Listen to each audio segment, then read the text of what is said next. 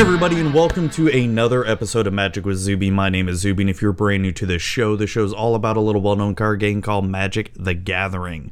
So today we have another awesome episode for you all today. I brought on none other than Zach from the pretty popular Commander Social podcast. And I don't mean just pretty popular as in pretty popular. I mean, they are kind of rising up there in fame. They've just been nominated for Best MTG Podcast with a small audience for, for the MTG Content Creator Awards. That is no small feat at all. That is awesome. They've got a lot of fans coming on, and it's just, it's awesome. And Zach and Ryan do a very good job doing their podcast. I've listened to a few episodes already, and they just do, it's a very fun show. Um, so I brought Zach on and we talked a lot about not just Commander, but Magic. We all talked about video games, books, you know, Star Wars, what have you. And it was a very fun time and um, it, it, was great. So I hope you all enjoy. Uh, but before we begin, uh, let's get some words out of the way here. Uh, Magic Zuby can be found on iTunes, Google Play, Stitcher, TuneIn Radio, and Spotify. And you can find me on Twitter at Magic with Zuby, on Instagram at Magic underscore with underscore Zuby. And you can reach out to me with any questions you may have at mtgzuby at gmail.com. And you can uh well yeah oh yeah my sponsor or no patreon patreon right? Because i'm terrible at this patreon stuff. Um patreon.com slash magic with zuby if you want to help support the show. And also uh, check out my sponsor legit mtg where you can get any magic singles or sealed product available. And any order over $2 or more has free shipping at legitmtg.com so once again here is zach from commander social and i hope you all enjoy it all right, and we are recording. So, hey, everybody, it is Zuby here, and I am with uh, Zach, the comeback kid.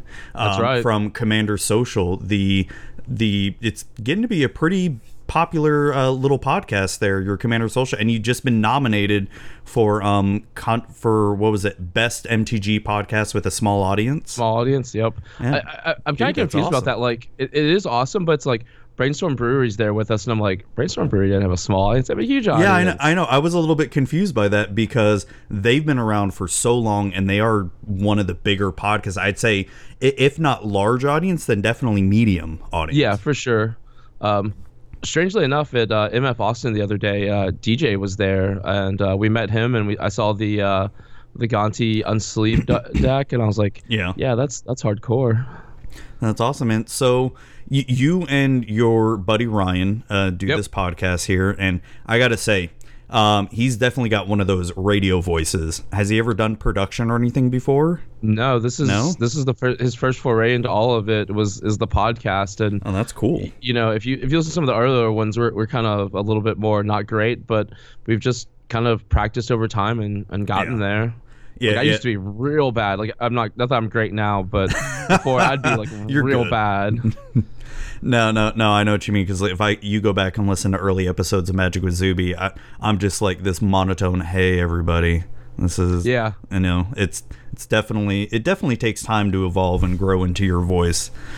It does because that's how I speak in real life. I'm just like, hey, what's up? But that, that's really like a a really exuberant, like really happy what's up. But like when you're doing like radio or whatever, like you got to be like real up, and then it, it sounds just normal. I'm like, okay. So you guys have been how many episodes now? You guys are at, like episode 36, 37, something like Yep.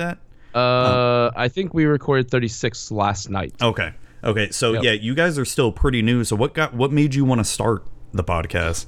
Um, honestly, man, um, Ryan and I are just really good friends. Uh, we've hung out for a long time together. We played Magic together, and um, it just kind of made sense. You know, we were already hanging out a lot, and we just were like, let, and we were already talking about Magic a lot. So it's just like, let's let's record this. Like, you know, we we want to give back to the community. You know, use a platform to like like last year with the uh, rotisserie draft we did for Vegas. You know, we we got almost two, we raised almost two thousand dollars for uh, Dell Children's Hospital here in Austin, and nice, nice. being able to do things like that is just it's just amazing. it's like why I want to keep doing it and you know, I, I definitely there are podcasts sometimes I listen to and like like I really loved the one where you uh, read Night Before Christmas uh, with your daughters. Just Oh, like things yeah. like that just like warm my heart and like hearing that that like a podcast that I did like brighten someone else's day or being able to do that on Twitter is just amazing to me. So, you know, I love magic and I love the community. So we were just and Ryan does too and it's just like, hey, let's let's do this and we've been doing it ever since.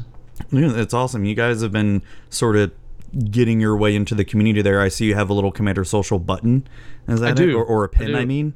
Yeah, we. uh So I don't know what side it's on. Which side is it on? Um, oh, here it is. Wait, I think, Yeah, yeah, it's, it's, it's right on, here. I, Yeah. I'm, I'm pointing at the screen what side it's on. Sweet. So, Uh, okay, I was right there. Yeah, we uh we do have buttons. Um, more about those will be uh be coming. So That- yeah, man. that is definitely one thing I'm like terrible at with just trying to as far as like selling the merchandise and all that because I've got some playmats and I've got like a t-shirt and a sweater and all that stuff but it's as far as like trying to sell it to people and all that I'm fucking terrible. I mean you, you, you look at my Patreon and it's like fuck I don't I barely know what I'm doing with it. It's I, I've gotten to a point now where I just want to focus on the show and all that Yeah. and a lot of that stuff is just sort of secondary and now my cat wants to visit. I definitely uh, locked my cat outside of my room so she wouldn't come in here and start scratching at stuff, and I'd be like, "Phasma, no!" but um, she's a good cat. Yeah, the the Patreon stuff, honestly, like. All, I think all that comes secondary to the content, like you said. Yeah. I, I think focusing on your content, making that the best you can, is is what you want to do. And you know, you have the Patreon, and people, you make good content, and people are gonna come to it no matter what uh, Yeah. you're like giving away or whatever for as at your tiers. Yeah, it's it's usually one of those tricky things because I, I've even seen some bigger like MTG community members and their Patreons like almost nothing. And I think a lot of it is have to do with marketing and like tiers too and how you Yeah. um utilize it as well too. Freaking cat, stop. Um But um no, but that that's really cool. So you guys are about 36 episodes in. Um so I mean without giving or not giving away but without sort of what's your podcast really about? I mean, I know Commander Social it's about Commander, but what what else do you guys really talk about a lot? It's it, it's really about the the social aspect of Commander. I'm sorry, this this interview. I thought this was going to be an interview for a spot on uh, 10th Street Hooligans, so I, oh, I dressed up. um, so yeah, I thought you were interviewing me to replace you. So it's getting a little hot, and I'm gonna take this jacket off. That's cool. Oh no, Uh, no no no! This is for an interview for my podcast. Uh, Oh, oh, to I'm see if you can become the new Zuby. Oh, okay. So I'd be like Zuby 2.0. I don't think I don't think I can replace you, man. Um, I don't think I can replace you. Uh, no. So like our our deal really is the the social aspect of it, and that's why we co- change. Or that's why we're Commander Social, because we want to we people to have good experiences playing Magic, right? We want. we- We don't. We want people to not go to their local game store and just get you know, stomped by um, de- decks are more competitive than theirs and things like that. And we want people to be good to each other. And so, you know, one of our big things is like the talk. And it's like, hey, you know, you, you have a talk before you start the game. It's like, well, what kind of speed decks everybody playing? You know, what, turn do you usually win on? You know, you running infinite combos. If you are, you running like tutors for them and, and things like that. And I, I know I've gotten kind of a rap for being like, oh, I'm Zach's that combo guy, but like I never run tutors, so I never get my combos. And and usually they're like seven piece convoluted combos that just never go off. But you know, uh, like yeah, but if you in. get them off, they're awesome though. Oh yeah, and that's that's my thing about commanders. I just want to see big things happen, right? Whether it's me like winning in spectacular fashion, or someone else winning in spectacular fashion, or, or me just losing in spectacular fashion. But we want people to, you know, know that and realize that this community is is really great um, overall. There's a lot of like awesome people in it that I, I've met that anybody could meet. You know, um, I don't think you have to be a content creator to to meet like cool people, right? And Oh yeah. we, we just want people to have like a good experience playing magic and we want to help kind of facilitate through some of our stuff i mean we definitely do like the deck techs you know people love deck techs and um i'm trying to think oh the our most recent episode that uh really is kind of stuck is uh the stable and what we did is and if you look at my uh, twitter uh, profile it's uh, at z4ck38 if anybody cares but uh, there, there's a link and it's a link to a uh, google spreadsheet. And in the google spreadsheet is a list a, a link on Archidekt to my deck but then the changes i've made to it over time and Oh nice. um, so it's like yeah, a change log, pretty much. Exactly. It's exactly what it is. And um, you know, people are like, "Oh, Zach, well, what's in this Yawgmoth deck that you're always talking about?" And I'm like, "Oh, well, just go to my stable and you can see the deck as it is and the evolution of that deck." And I, I think that's, That's cool. a good people have, idea. I like that. people have been doing it and been real interested in that. And this year I I tried this last year. I got two games in and I quit. Uh, so far I've got a full month, but uh, something Dana did and something that Ryan did last year was you know log all my games. So that's Yeah. something I'm doing. So Oh, nice. Nice. So Yeah. how many games of Commander have you gotten in so far this year? I, I want to say around 30ish. Damn. maybe maybe a little less, maybe 25. I don't know. Uh, with MF Austin, like that really pumped my numbers for Oh, the month yeah, of, of yeah. January, right? Like usually I get two to three games in a week. So, uh, what about you? How many have you gotten in this year? One. One. Did you Yeah. win? Um, actually, yeah, I, I played against. Um, I, I used my my buddy wanted me to wanted me to play some EDH, but I didn't bring any decks with me, so I played his Jodah deck. And, Okay. Um, and then he was playing. What was he playing? Um. Oh my gosh, what was the commander? It was. Holy shit, I'm drawing. Oh, Korvold. Oh yeah, Korvold. And you won? Oh yeah. Nice. Korvold, I hear, is a monster. Like Oh, he can be. It's um, it, it's ridiculous. J- just sort of like uh, just a lot of sack outlets, and I, I just got super lucky getting Jodah out by turn four, then able to assemble assemble all five colors and just start. I, I managed to get a turn five Zacama out and just started nice. killing off like everything of his. I, I like it. I like Yeah. it. I'm I'm working on. So I have a Lord Windgrace um, uh, Oathbreaker deck, which I love Oathbreaker, but just no one around here plays it. Yeah. So I was gonna turn it into an EDH deck, and uh, Dan Kraus. Uh, I don't know if you've seen him or talked to him on Twitter much, but Um, uh, no, it doesn't ring a bell. oh, okay. Um, he's convinced me to make a uh, a Korvold Lands Matter deck, and so I'm I'm working on that. Nice. Nice is um so Austin. I've been there a couple times and Oh yeah, you were here that weekend, and I was like, "Hey man, can you hang out?" And you're like, "No man, I got work." And I was like, "Oh, yeah, no, it's I've been to Austin two times now already and both times for work. It's um it's I I, I kind of enjoy that city. It's a pretty fun. I really like the downtown area. Um, some really good food. I had rabbit for my first time ever being there. oh nice. Some Did you like it? Some rabbit sausage. Okay. Um, I, I don't know. It was some like at some hipster place, and they were. It, it was good though. Um, That, that's crazy that you're eating rabbit at like a hipster place. Like I'm I'm from East Texas, so it's like kind of Louisiana-ish there, and it was like Yeah.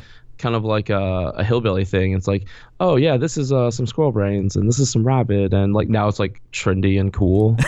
apparently, no, but it was really cool. Um, no, so what are some good LGSs there over at Austin? Because I do have a feeling that I'm going to be going there again sometime this year for work, and I and what I want to try to do, maybe try to stay there longer, just to try to get some magic in. Because usually I just it's I go there, do my work, and then I got to leave. Okay. Yeah. There, honestly, we're very lucky in Austin that any night of the week, any sort of magic you want to play, you can. Um, we frequent mothership games. Uh, Okay. kind of North Austin. They're real good. We're friends with the owner. I've, I've been going there uh, since they opened, since before the current owner. So I, I really enjoy there. Um, another one is Dragon's Lair. They're Okay. kind of uh, mid-townish. It's a little north, but they have a huge space, and they're like the gaming store for Austin, like as far as like board games and things like that. Oh, nice, nice. Um, we have uh, Pat's Games, which um, she's sponsored some big players before, and um, th- she sell that it's a place to get singles, and sh- that's a pretty good place. And then the other one is uh, down south. There's um, oh man, I cannot think of it. I, I know the owner, and I can't think of it. Uh, Mage's Sanctum, yeah oh, they- okay. they have a big space down south and they've they have a pretty big presence at uh GPs. They they sponsor players and stuff, so That's awesome. as well. But yeah, we we have so many stores here. Like those are just the ones that like I know about. There there are some other ones that I've heard of that I'm I'm not sure on the names, but yeah, man. Um, if you come and you you stay a little extra time, hit us up, dude, and we'll definitely get some games in with you.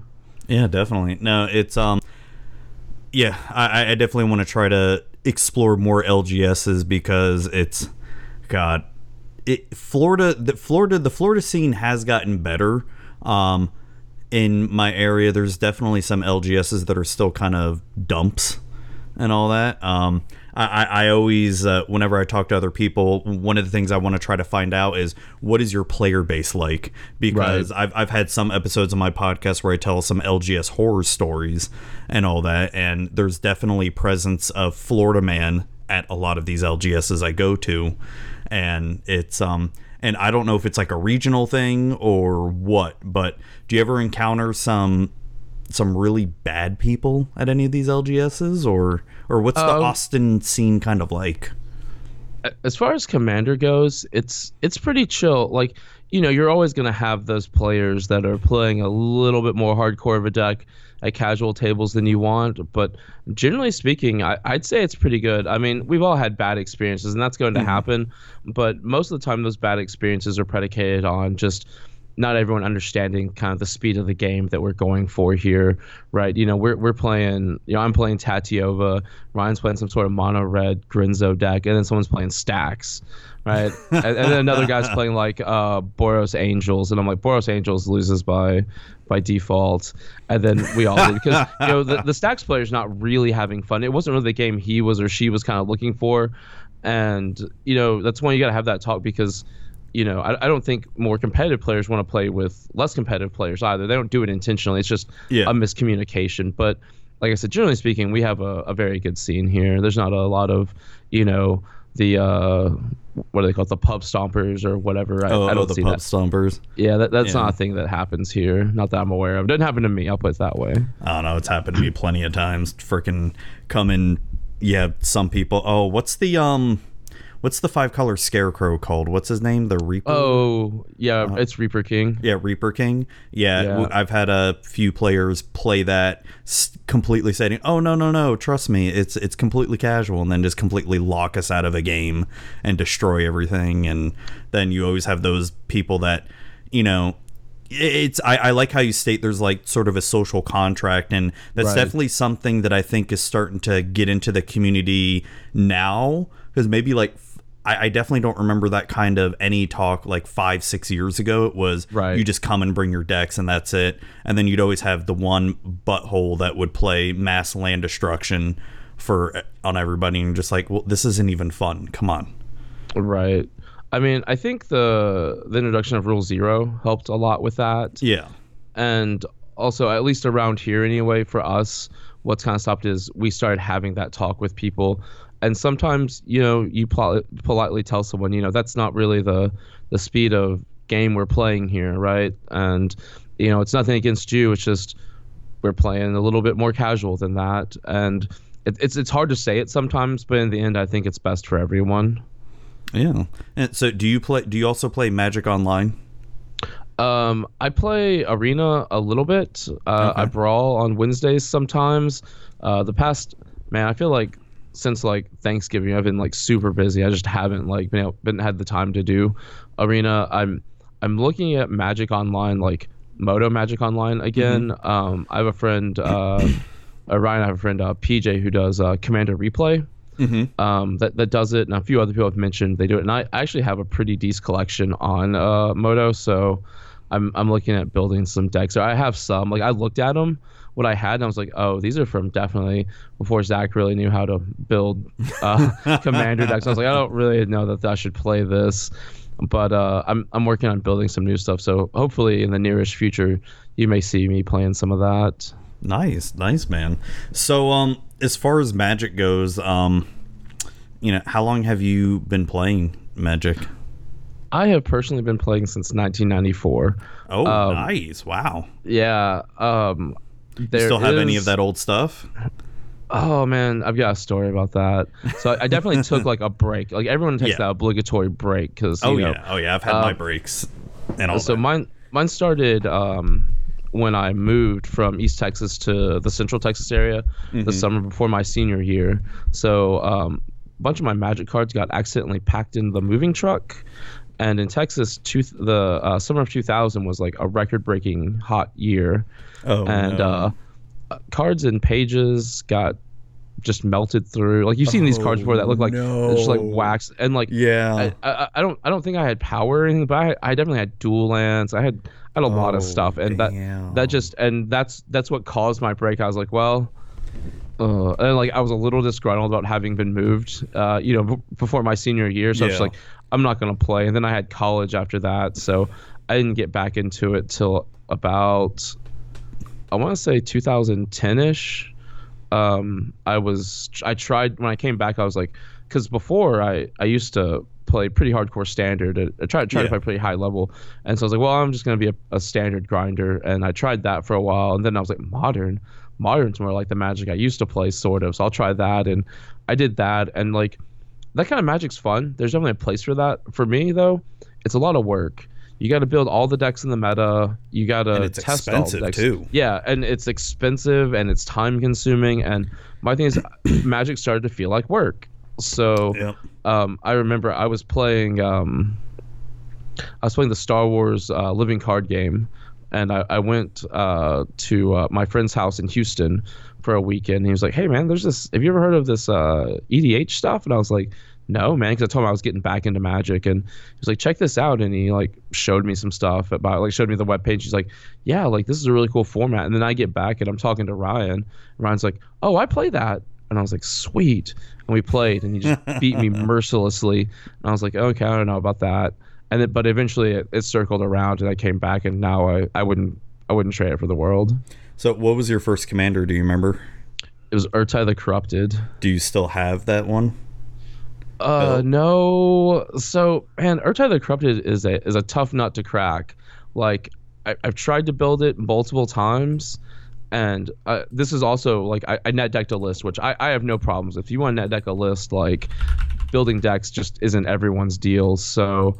Um, I, I kind of like looked at a net deck list. And I was like, oh, these cards, and that's where I fell in love with Bitter Blossom because I was like, yeah, Bitter Oh, Blossom yeah. you can like sack a thing to Ertai and then like do a thing and then I, I built it and it was terrible and then I I was like oh but I do love Esper I was like I love the these three colors combined and so then I built an Oloro deck and I played that for a while and then I think After that, everybody I- at some point has played a Loro at some point.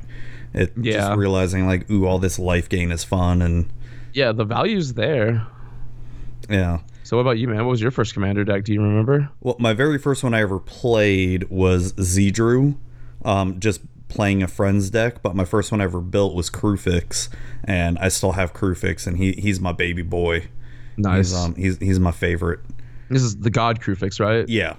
okay is it Eldrazi Uh, it, yes, it eventually evolved into Eldrazi. It, it was at first a Hydra tribal kind of deck where I just Okay. build up a stupid amount of mana and just play big Hydras, and now it's a more Eldrazi. I still do have some Hydras in it, like I have Hydra Broodmaster and Hydroid Krasis are probably Okay. my two biggest Hydras in there.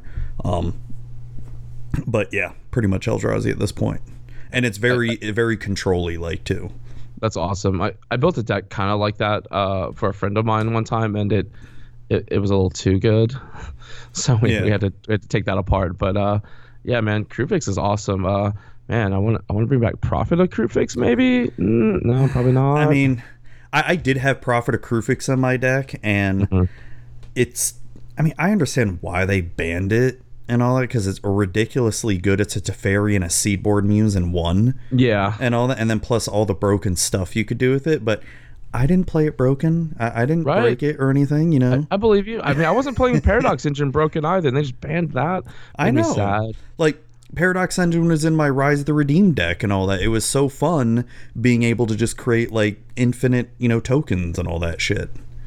I, I was definitely doing I was definitely doing some slightly dirty stuff with it. I I did Yeah. I built a Tezzeret tribal deck that Ooh. was uh it was from War of the Spark because I, I wanted um Tezzeret Master of the Bridge to be my commander so bad, but and, and I thought he could be, but then I realized it didn't it didn't have the text saying it could be your commander. Yeah. like no, but I, I still filled it full of Tezzerets and I ended up uh, having Sharuum the Hegemon as the uh, the commander, and uh, I did some stuff where you uh, you have that in, and then you bring in Phyrexian Metamorph, and it copies it. So then you have Legendary Rule, and then you keep swapping them back and forth out of the graveyard, and then you just bitter ordeal everyone. And Ugh. I did that. I did that a couple of times, and people kind of gave me some dirty looks. And again, I don't have any fetches for this stuff. I, I make myself draw it, but Yeah. I, it was it was a little much for some people, and I, I understand. I understand. So So so speaking of um just fetches and all that, um one of the things that you, you know that a lot of magic players like to do is definitely bling out their decks or or or especially the higher end commander players like to put a lot of expensive cards in there like dual lands and fetches and you know just whatever other really expensive cards that are out there whatever commander staples they may be Right. um, when you're building a deck it what's sort of your process do you do you just sort of build do you first start with all the cards you have on hand and then buy what you need or, or are you always trying to min max the deck try to get the most value out of it It's a little where in the middle. Um, usually, like, I'm not a builder. I'm more of a tinkerer, as in, like, once I get a deck, I just want to keep kind of messing with it. Okay. But when when a deck like strikes me, I'm like a commander, like like Yawgmoth. I was like, oh, Yawgmoth, I like that guy. And um, you know, I, I do a lot of Scryfall searching on keywords and like certain terms, try to find stuff, and then you know, Yeah. I sort of build the deck out that way. And I'm definitely keeping in mind things that I have already. And you know, if I see a thirty dollar card that'd be super good in there, I put that kind of like in the maybe board sort of deal. And then I look at what I've got, and then I look at then I like look at EDHREC. I'm like, well, is there anything I really kind of forgot that should be a key piece here? yeah And then so I my, my collection's pretty deep as it is. So I, I have a lot of stuff. So usually when I build a deck, I'll usually spend like a hundred dollars or so um, just to finish it out. I, I'll buy foil cards when um, you know they're like five cents cheaper than a regular one or whatever. I don't yeah I don't go out of my way to get super blingy foils. I mean, I, I have some. Like, I have a foil Yawgmoth that um, David Saunders, uh, one of our listeners, uh, traded me in Vegas. You know, Oh, and I've got I've got this. I, I just got this from um, uh, the uh, Game Jester. I don't know if you can see this, but this is uh, oh, it's uh, uh, Shadow Spear. It's like dated or whatever. Oh, nice. foil. I mean, I like that kind of thing, but like, it's not. I'm not like, oh my gosh, I have to have it. the The closest thing to that is the lands that I play. I, I'm real weird about this, and I don't think it matters as much in Commander as it does in competitive play. But I, I like for my lands to match. So. I'm, I'm always running like um, full art uh, like Zendikar lands, or you know I've definitely got a stack of um, the uh, the new Pokemon lands.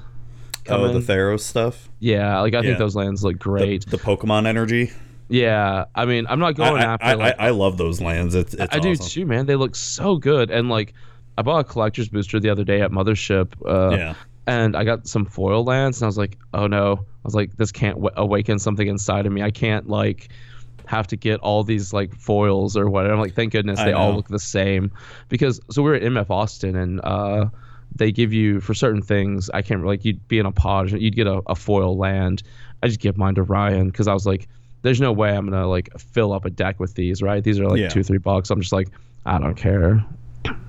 Yeah, nice, nice. So- It's um, yeah. I opened up my case of Theros uh, the other day. A case. Yeah, and Nice. I I only managed to get five foil lands out of an entire case. Seriously? Yeah, that that was it. Wow. Just um, it was one island, like two plains, and like a forest and a swamp, and that was it.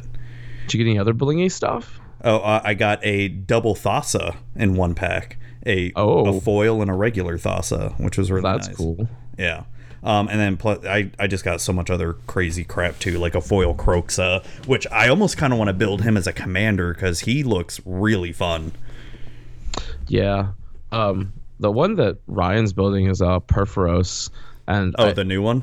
yeah, we we recorded a deck tech um for that. It, it's not gonna be coming out this Tuesday, or let's see, today's the, the first, so it's not gonna be coming out on the fourth. It'll be coming out on the 11th of February. So Oh, okay. Um, yeah, because this episode won't officially come out until. Wait, hold on. Today's February 1st. It won't be coming out till Valentine's Day. So, ooh, this could be like the special Valentine's Day episode. oh yeah, To talk about commander love or magic love. right. Or I just do relationships. I, I do I do love uh, my relationships with my, my friends in the magic community. Like that's that's one of the other like crazy things about being a content creator is I've made so many friends Yeah. and like like good friends too. Like I, I met Joe Hoffman uh, last year and I I met Max. Like Max and I talked a lot and Joe and I had two on there and we met in person and it's just like oh I was like this is a bromance. We now chat every day on text. It's like we're always like texting each other about Yeah. something silly. Uh, but like it, it's cool, and you you meet all sorts of just awesome people that like Oh, yeah. you wouldn't have met otherwise. And like I think For that's sure. like the great thing about Magic, and that's why like um I love like families that play too. Like I, I know of a, a dad that we met in, I met him in L.A. and we met Mm-hmm. his kids, and then we saw him again in Vegas uh, last year. And he was like, "Yeah, we listen to you, you guys' podcast uh, on the way to school because the kids are into magic and stuff like Oh, that." And nice. That's I- awesome. I, think I just think that's amazing. And then they come out as a family. It's a thing they do as a family, and I, I think that's God, it's making awesome. me jealous. I wish I could get my kids into Magic. It's, but I, I they do play D and D, so I do have to concede that. I mean that that's pretty legit, man. Like Yeah. you got a built-in D and D group there, man. I, I can't I can't I can't keep a D and D group together to save my life. No, it's Uh, my, my wife though. I can't get her to. She used to play Magic with me and all Okay. that. Like, um, the the only commander deck I could ever get her to play consistently was Slivers, and so Word, I. word. So I basically had to tell her you either play something else or like I mean I, I didn't really like give her the ultimatum but she just didn't she just always wanted to play slivers I'm like but you always win. She's like that's why I want to play. Well, play it, yeah, for sure. Which uh, which sliver's the commander? uh the overlord I mean Okay. what what other commander would there be I mean, I, I don't know. Uh, I so this is a funny story. I, I I've wanted to build slivers. Uh, like so when uh, Stronghold came out, I was like slivers.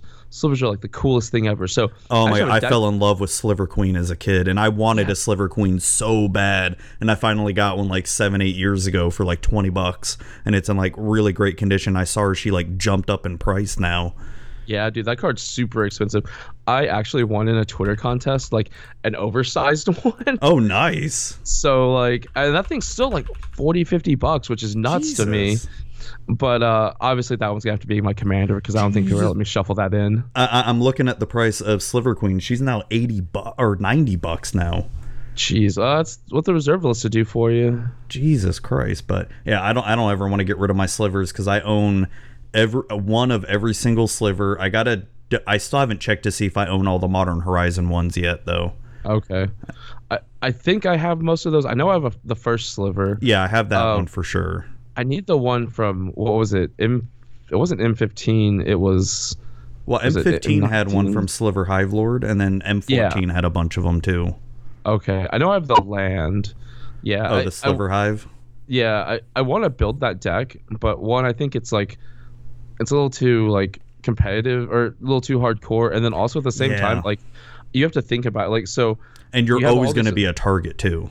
Yeah, like one, people see slivers like, oh, geez, get this guy, and then on top Yeah. of that, it's like, well, let me remember what every sliver has, and then everyone else Oh has to remember what every gosh, sliver has, and they're gonna ask me, and I'm like, I don't know, let me look, and Slivers sounds like just get ridiculous. It's it's such a fun deck, but after like especially if you're playing Sliver Overlord, you're just going to be getting you're just going to be tutoring the best slivers over and over again, Oh, and yeah, then for sure. lock out your uh, opponent essentially, and then you give all slivers fear, and then you Yeah. can't block them or shadow. I mean, oh man, Shadow, I love Shadow.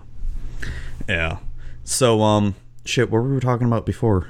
Oh oh oh yeah, fa- family. No, but that's really cool. Um yeah, I can't get my wife to play Magic anymore. She used to do LARPing um back Nice. in the day. I did Uh, too. she, she used to LARP Vampire the Masquerade. Oh, nice. uh, and, nice. um, White Wolf. So she st- still kind of play D- still plays D&D, but it's really just me and the kids playing D&D now. Um as at here at home. She she doesn't really I don't know, she's just kind of over it. I guess she did it so much as a kid and and teenager and all that. She's just, eh, I've had my fill.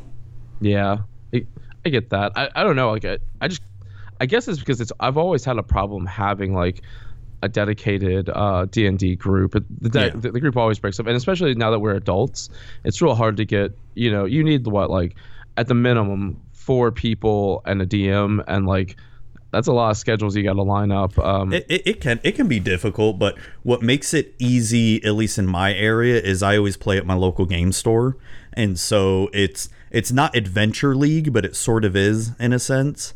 So Okay. so pretty much I DM every Friday night. I don't do F and M's anymore. I just Okay. I, I I'm the dungeon master for the Friday night D and D group over there, and um so I've been doing a campaign now for over a year, and I and the I have three of the no four of the original players from the campaign. I've had a bunch of people come and go.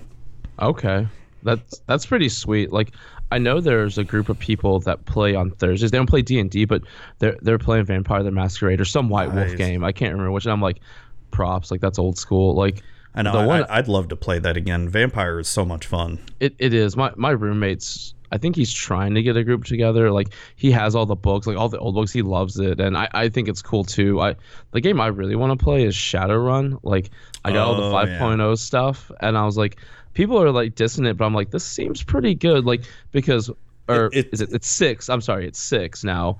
I, I tried five, and five was. I mean, eh, four was real hard. When I, I haven't think played since like 2.0 or something like that. yeah, actually, I would say that's why I played when I was in like high school. I played the card game too, and it, it- that was real hard. And when I tried to do five, it was real hard because it's like five or or it's however many different games. Like each class is its own like thing, and it's Yeah. it's it's pretty hard.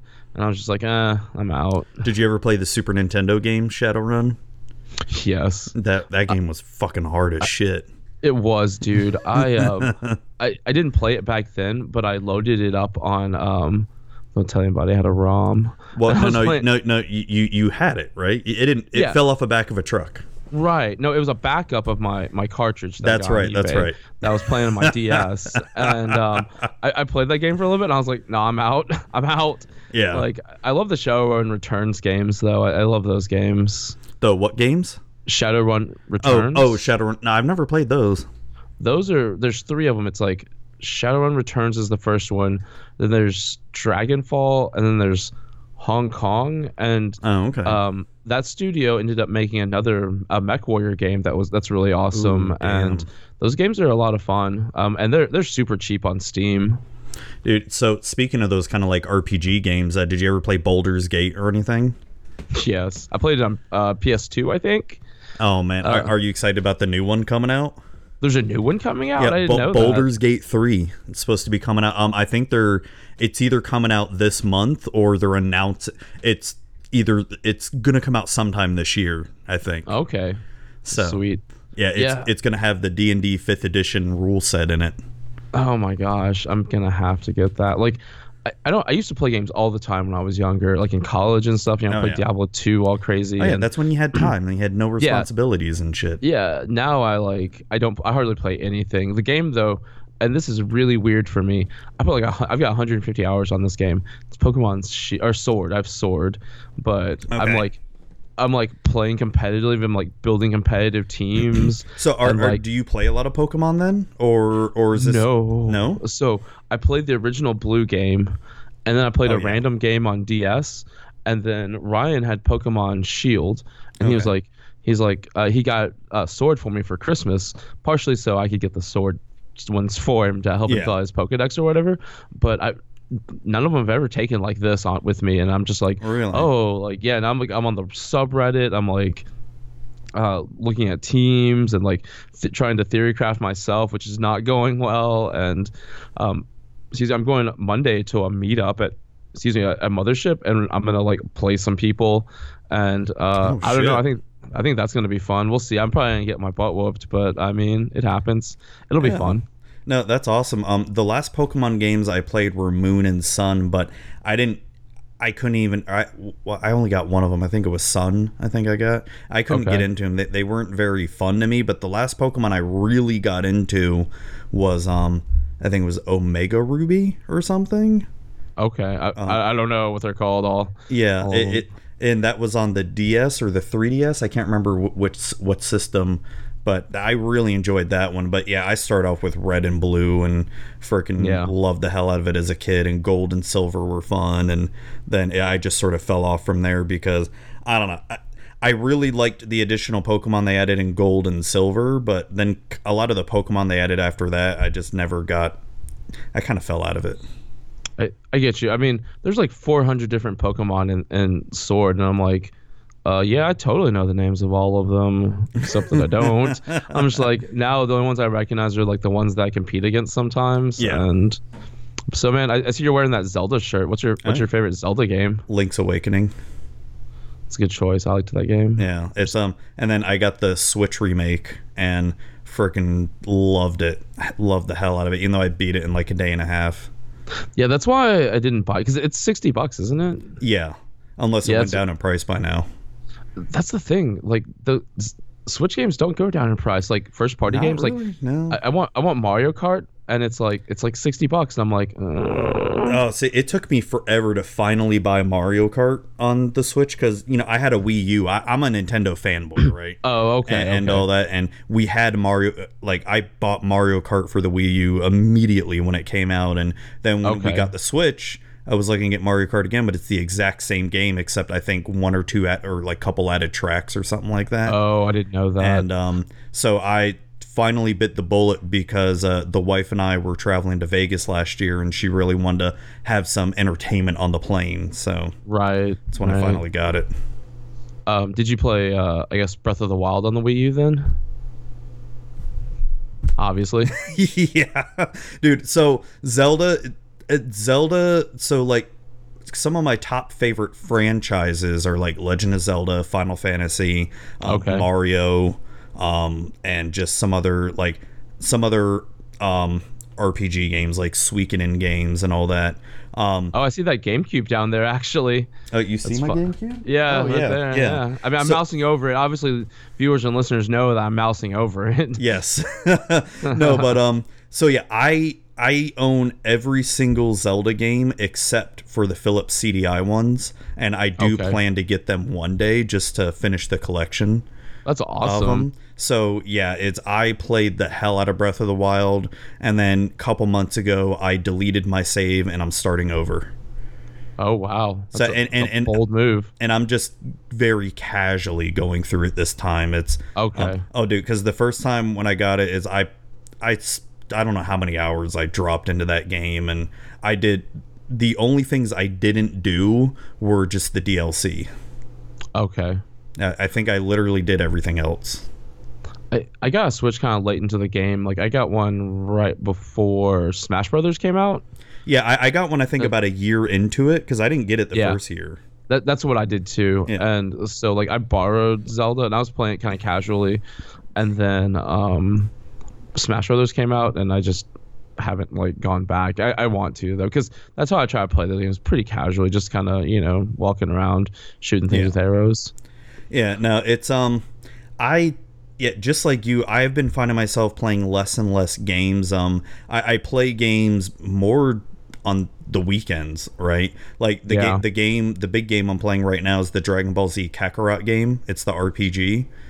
Yeah, know? you you were mentioning that earlier. I looked it up. That looks like fun. dude it is so i mean I, I will say for people it's more it's definitely more geared towards dragon ball z fans like if you're a fan of the show and all that it's it's made just for you because you do go through the story of the entire dragon ball z uh, anime um from Yeah, start to finish like. yeah. Yeah. yeah so i i just now started the android saga and Okay. that game is pretty damn long like i'm over i think 20 hours into the game and i'm just now starting android saga and all that um so, So it are, the, it are the cutscenes like 45 minutes to like charge up?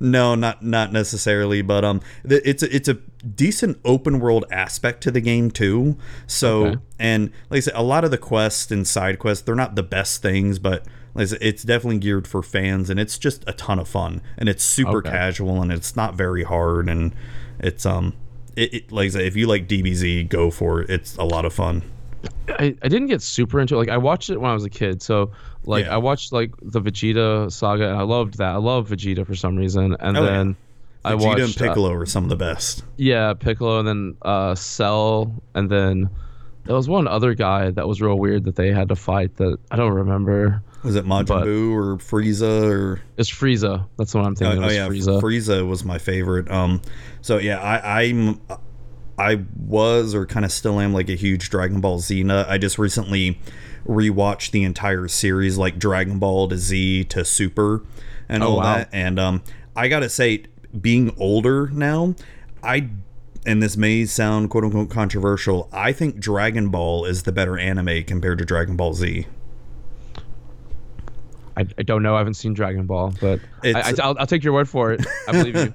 So, I mean, there's definitely some boring aspects to Dragon Ball. Like, there's the whole um, when Goku's fighting off the Red Rib- Red, Red Ribbon Army is a little bit boring and all Okay. that, but th- especially when um, he gets to start fighting Piccolo's dad in the series, um, that's when it gets pretty good, and it's just um, it's a lot more lighthearted. It's funny. It's it feels a little bit more meaningful. Goku Okay. just isn't a you know bumbling fighting machine the whole Right. time. He's got a little bit more heart to it, and um, Okay. and he's not a terrible father yet at that time. Sweet, sweet. I, I like it when people are good dads. God, have you ever seen all those memes like how terrible of a father he is and all that? Yeah, I've seen those. Th those and um, man, I love the ones uh, Lori from uh, Walking Dead, like Rick's wife. What a bad mom she was in the uh, the show. It's like, uh, Well, what hey, made her a bad mom? Um, because it's been forever since I've seen the series, and I stopped watching like after season six. I, I stopped watching after season one because I was just like, this is boring. And like, I love the comic. I, mean, I stopped reading that too. But she would just like leave him places. She's like, oh hey, where's Carl? I don't Oh, know. I Where's see what you Carl? mean. Yeah. Like, uh, she's like driving a car, and, like drinking, and it's like, where's Carl? Yeah, Goku became like the worst father and husband ever. Just like, yeah, I, I know I can come back to Earth after killing Frieza, but I'm gonna stay.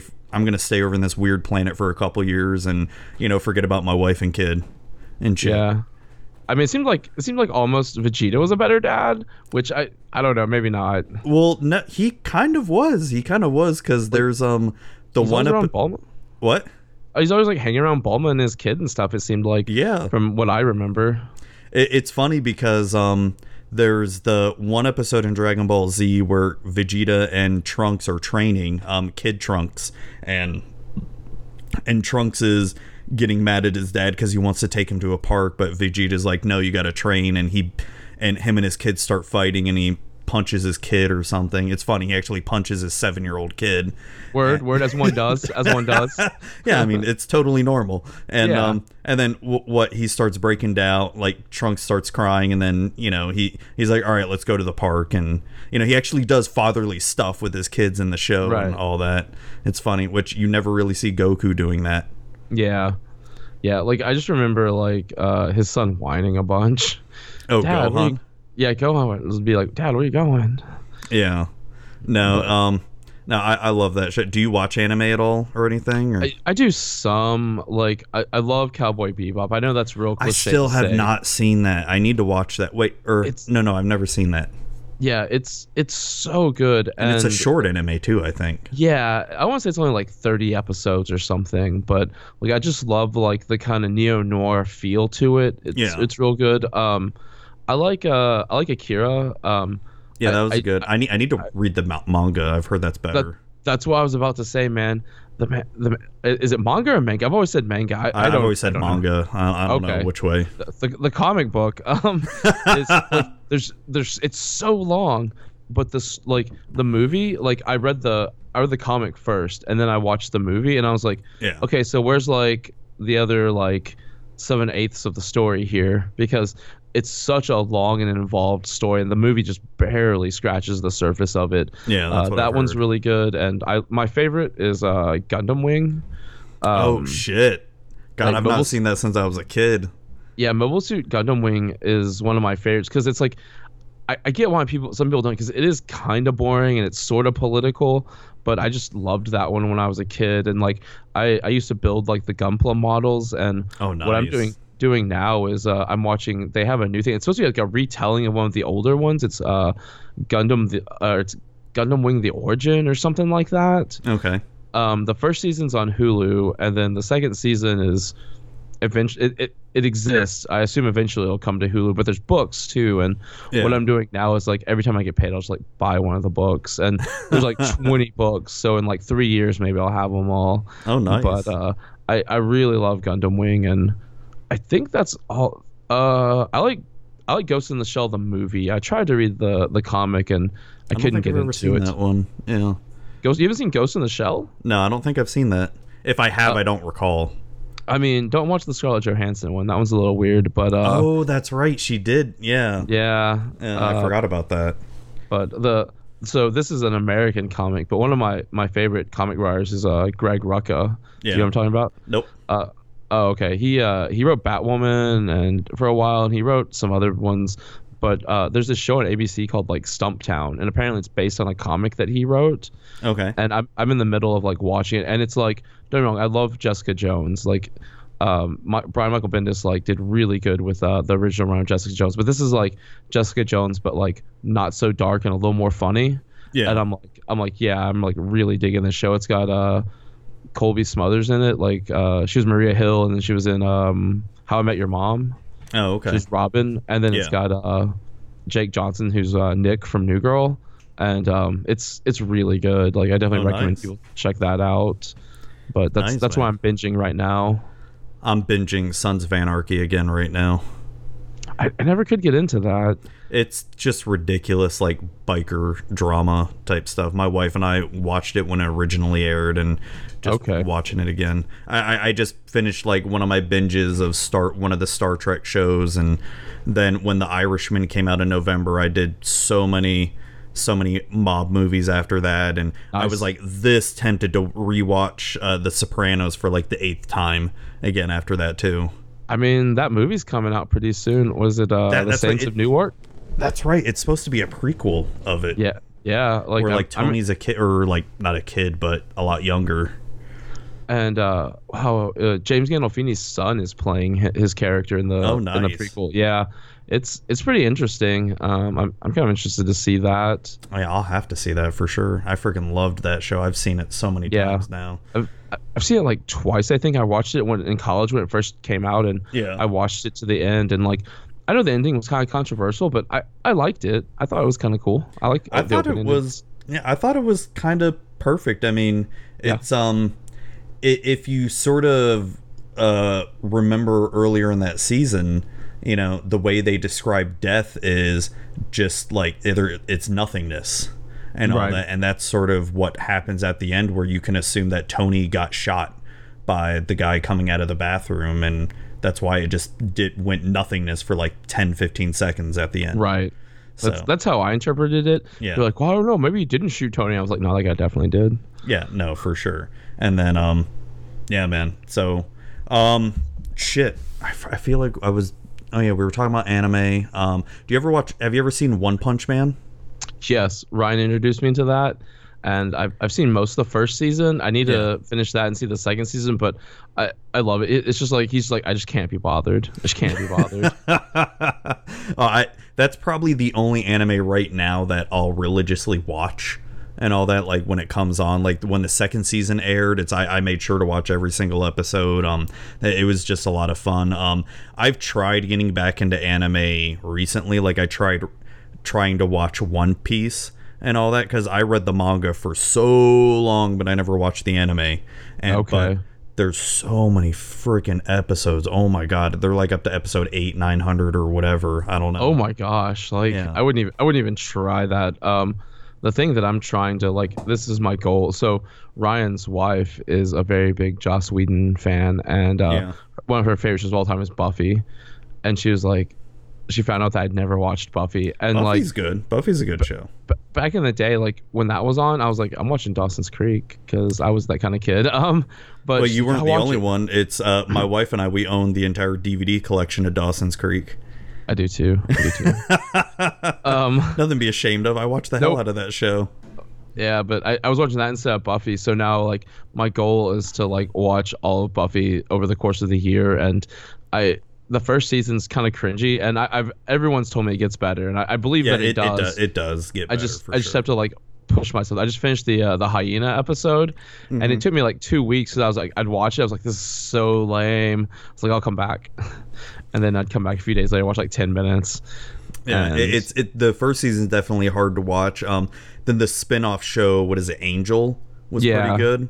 Um, Oh, my thing is, what's nuts is like, I saw that the guy that plays Angel in it on the first episode or whatever, and I was Yeah. like, hey, that's the guy from Bones. The guy. oh, that's Bones right. Yeah, that's right. Yeah. I was like, the guy from Bones used to be real sexy. I was like, huh. I was like, how do I get that sexy? Because I was just so because he like it looks because now he's kind of like there's nothing wrong with him. He's more like kind of bulkier like dad bod guy, but back then he Yeah. was like super skinny. Like they had him wearing the wife beaters, and he was real like Yeah. '90s sexy. And I was like, huh, what's up, dude? very very boy band sexy. right? Like, how do I get to that? Um, you got to work out and have trainers and stuff and Yeah, I I just I can't be bothered with that. I can't be bothered. yeah. No, but um if have you ever watched Supernatural?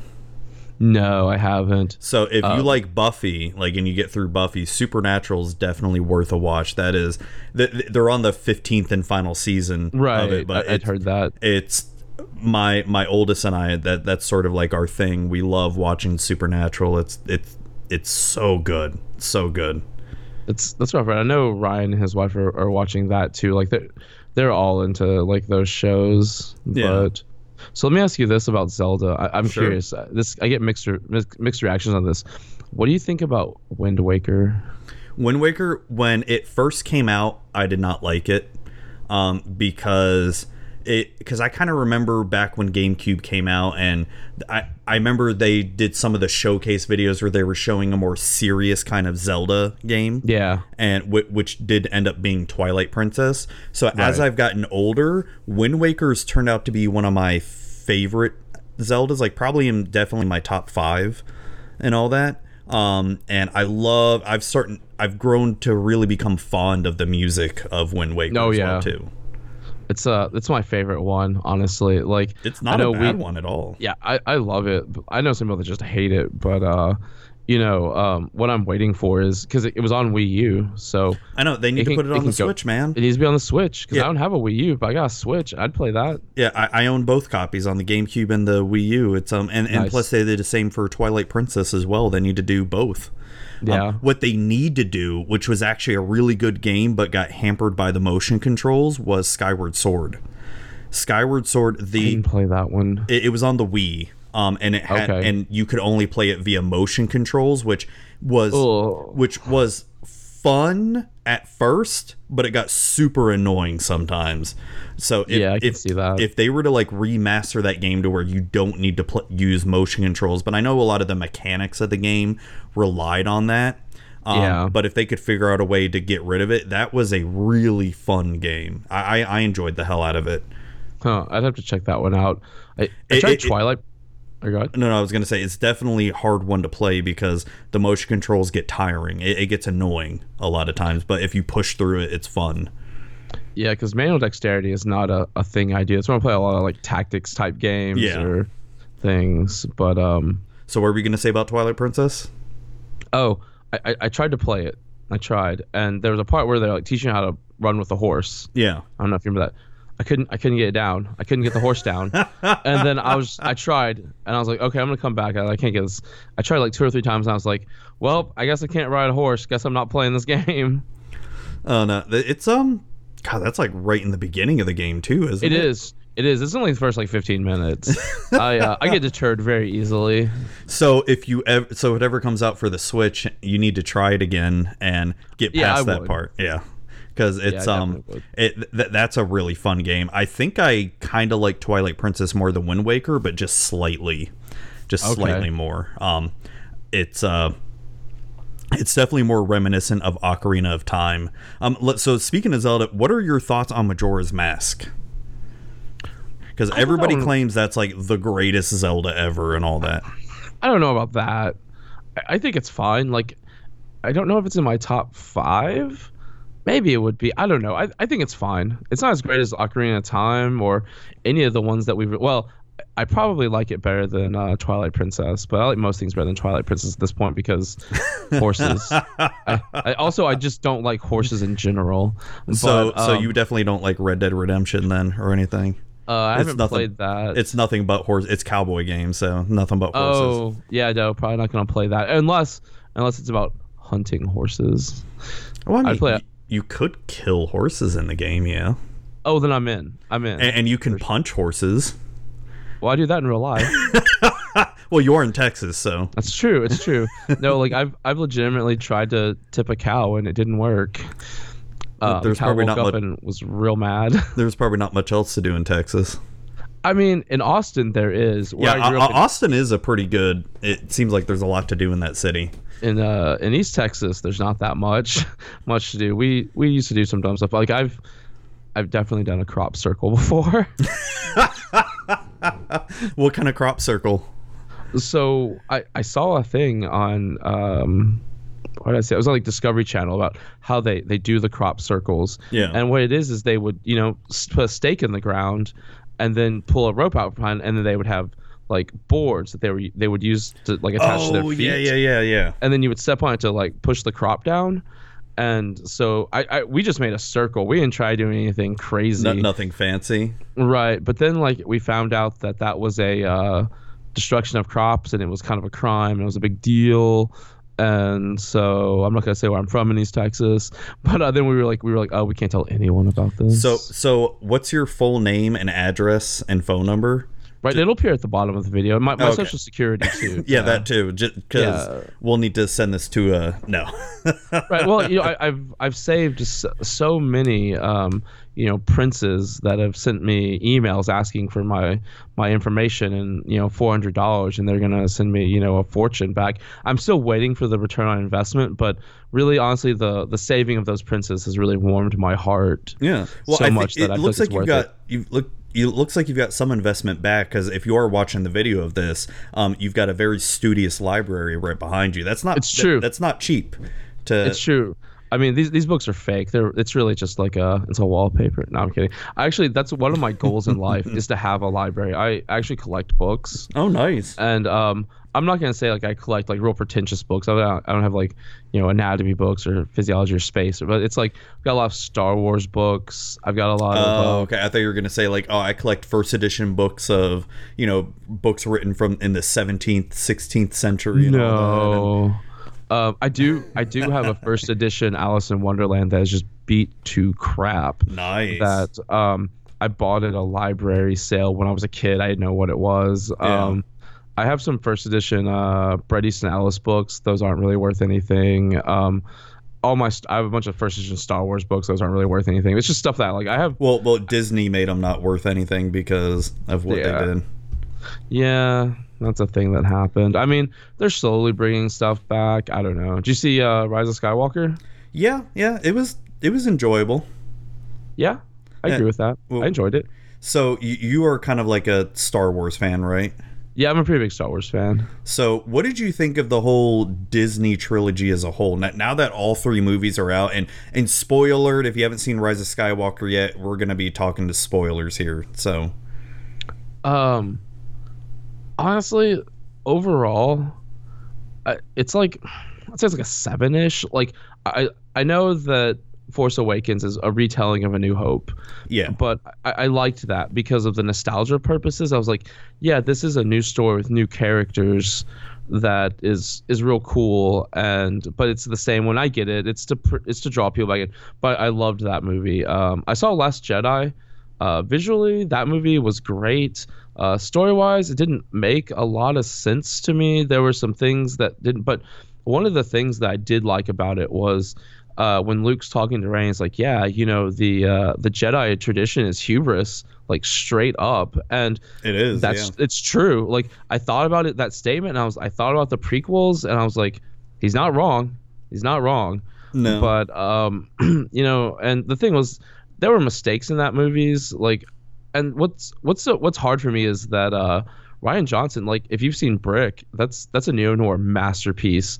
Like, I don't care what anyone says about Last Jedi, but like, so I expected something really good, and I was just like, uh, I don't know. And then like, it was like things that happened like were predicated on like other things that happened that weren't great. Like, you had to have um, for uh, Poe to become a leader. He had to really like acknowledge his failures, and to acknowledge the failures, he had to have the failures. But it's like, well, was destroying that big ship in the beginning a failure? Because I'm pretty sure if he hadn't destroyed that, it would have come out of uh, hyperspace and just blown y'all, blown y'all up. but would it have though? I mean, I it- mean, maybe not. I don't know. I mean, when when you, because I when I recently rewatched it, because you know, probably just like most people, right before episode nine, I did a whole rewatch of every movie, Yeah. and when I got to that movie, I've been a little bit apprehensive because I'm not afraid to say I don't like that movie. no, I, I don't either. It, it's it just like you visually, it looks awesome. I really, Yep. lo- I do. Probably my favorite parts are the Luke, Rey, and Ken part.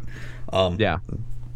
but um especially in that beginning of the movie it's i i it's even i remember seeing it in theaters i was cringing with the with the yo mama jokes that poe was Yeah. doing and all that it's Yeah, like it's so dumb and childish it's i, I feel like you, you know I know Star Wars is childish, but it's like I feel like they shouldn't have gotten down to that level. Well, it's, it's like potty humor level almost, and you know, like don't get me wrong, the joke was funny with when he like prank calls Hux, right? Because Hux seems like an idiot, but like it just pulled me out of the movie, right? This was Yeah. supposed to be a real tense scene, and he's like telling your mom jokes, right? And Or, or like humor- hello, I can't hear you type things. It's like it's like come on, Yeah. You you guys are futuristic and all that. There's no cell service or anything like that. It's Right. y- You know, it's and when you think about it, it's was Poe destroying that ship really worth it after all the losses they encountered? And uh, in the end, it didn't mean anything when yeah. you think about it. And I didn't like that. So usually between Star Wars movies, there's like a couple of years, sometimes Well, like nine years or months. months or you know. Yeah, and it was like imme- it started off immediately after uh, uh, Force Awakens, and Yeah. like to me, like they just lost the First War, just lost a planet.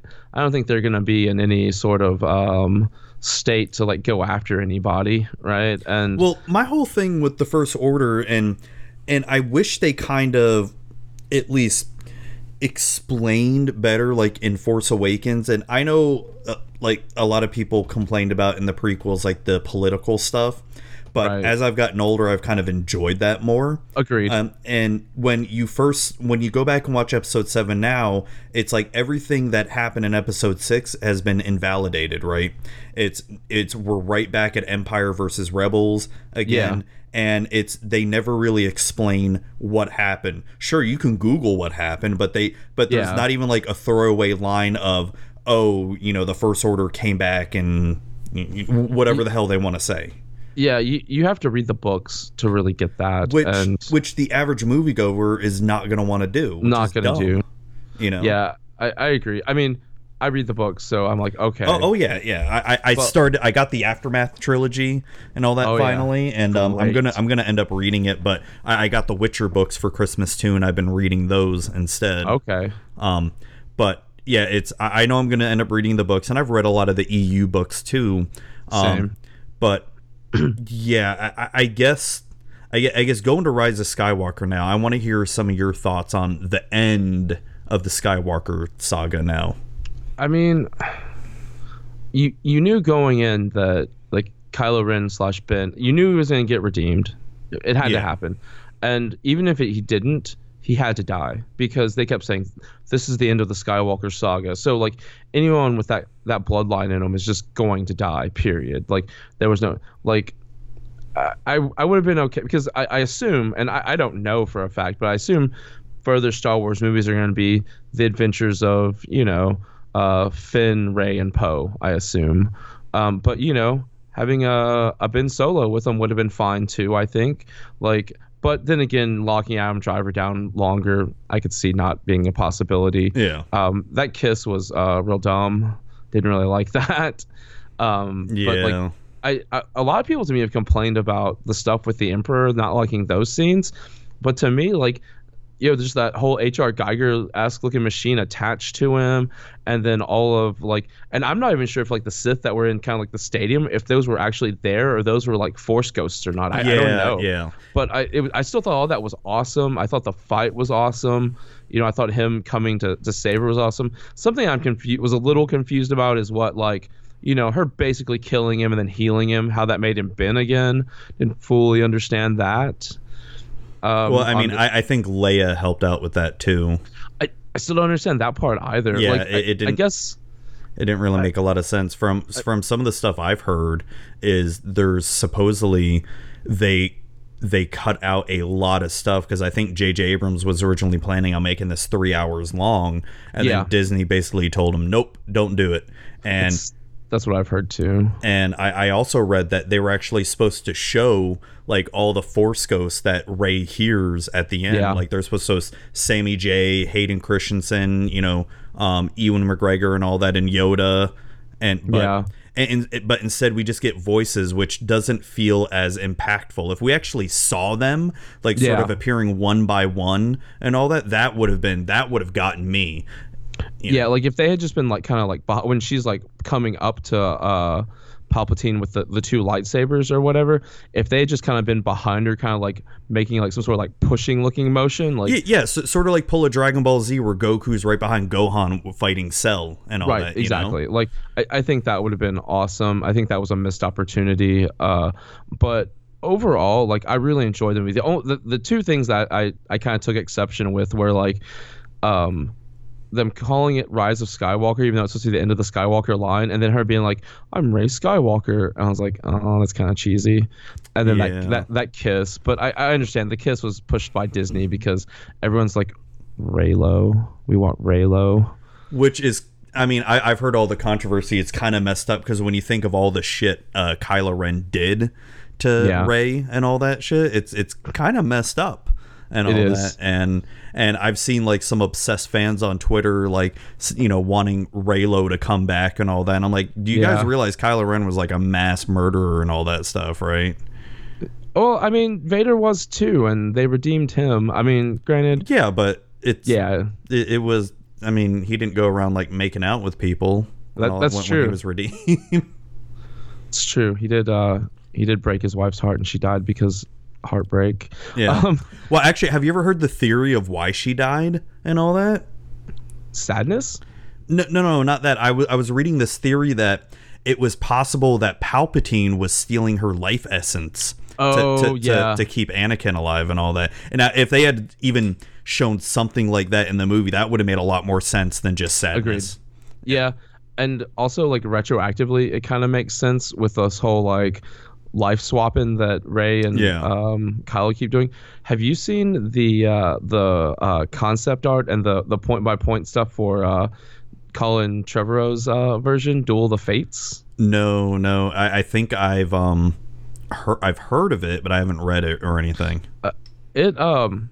I don't know if it would have been a, a better or worse movie than Rise of Skywalker, but like it um I, I don't know. It, it was just different. Like there were some interesting ideas there, but I wouldn't. I'm not like, oh, we gotta make this movie because I gotta see it. I'm just like, oh, this is some cool concept art. Like there's a there's some art where her she's wearing uh, Luke's like black outfit from uh, Return of the Jedi, Oh, that's or, or a very a very similar outfit, probably not the exact same one, maybe the same one. I don't know. Uh, and then she had her staff's a dual bladed uh, blue lightsaber from made from the halves of his original lightsaber and that stuff would like have been that. cool. Yeah. Although I don't know, I thought Evil Rey was kind of cool. Like I expected, and that's something that I had actually kind of expected to happen in the second one, because like if you like watch her fight, she like has all this anger. Like Oh, she yeah. seems really angry, and I'm like, she's gonna go dark, and then they're gonna have to redeem her. That I, I was when I first saw Last Jedi, I was so hoping that Disney was going to take a different approach. Like when Kylo offered his hand to Rey, like, "Hey, join me." I was thinking, I, I was just praying, please do it, please Yeah, I know. do it. Let's know, was like, see it, something it. different. And then the last movie could have been her redemption of, you know, and, and then you know killing Kylo Ren, her redemption, all that stuff. That would have been so much better. Just like you said, and and I think a lot of others have said at the end of Last Jedi, it was really like, what the hell are they gonna do? Because the the rebel force or the resistance, whatever the hell they want to call it, It's whoever, it's however many people could fit on the Millennium Falcon, and that's Yeah, it. uh, that- got like that's- 20 that's- people. Yeah, that's literally it. That's all the resistance is left. And you know what the hell is going to happen? Like, why didn't I, I still never understood. So they escaped from with the Millennium Falcon. Why didn't the First Order just do whatever they could to find it and just blow it up? Yeah, and all.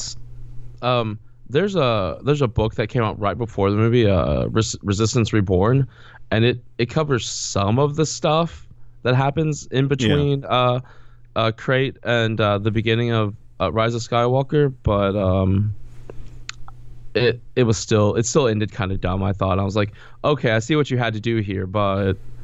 Um, I don't know. I'm, I'm interested what they do with Thrawn in the future, and that's what I want.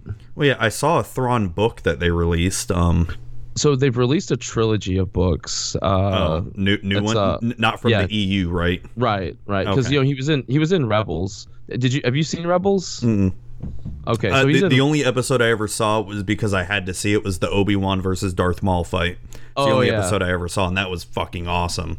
yeah, that was sweet. So so you're not gonna watch Rebels?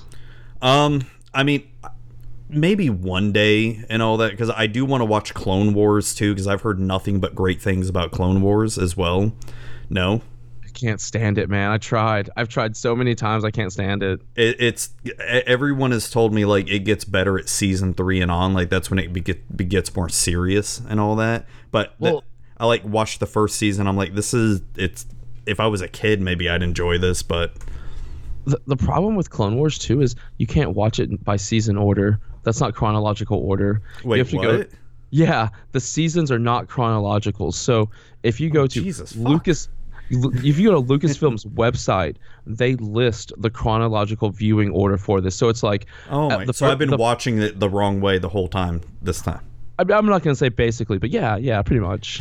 um, and like, um, I had to make a playlist on um, uh, on something to to watch them in, in a way in that order, and I started watching, and it definitely like jumps around season. It's the first episode I, you watch is from season three, actually. I Oh, think wow. it may have been season two. I don't remember, but like I was just like, uh, Anakin whines so much, so much. And I was like, I can't get into it. Uh, Rebels was real good. It's got Thrawn in it. Um, I'm not going to say what happens with Thrawn, but he definitely lives uh, past Return of the Jedi. So that's cool. Um, and I also heard that the end of the Mandalorian has like I guess a nod to Star Wars Rebels with that dark saber thing that the Yeah, the, the one guy had. Um, which which is a, a Clone Wars thing too. Dark saber was so oh, it was in Clone Wars as well. yeah because like I don't know where it came from, but whoever has it like I, I thought like the Mandalorians or had it or something or. yeah, so whoever has it rules Mandalore basically. Mm, mm-hmm. And um, Darth Maul had it because Darth Maul r- rules Mandalore for part of the Clone Wars, I believe. Uh, Oh, That's how. I, that's how I like. I was thinking about it. I was like, man, I I should. I was like, because Mandalorian's like, okay, I'm gonna straight up admit this, and you can hate me if you if you do, but um, I can't stand Boba Fett. I think Boba Fett's stupid. I've never been a fan of Boba Fett. Um, Yeah, me neither. I just don't get it. I Like, just I thought he looked cool, but that was about it. He had, he had a pretty stupid death. He's a throwaway character. I don't care.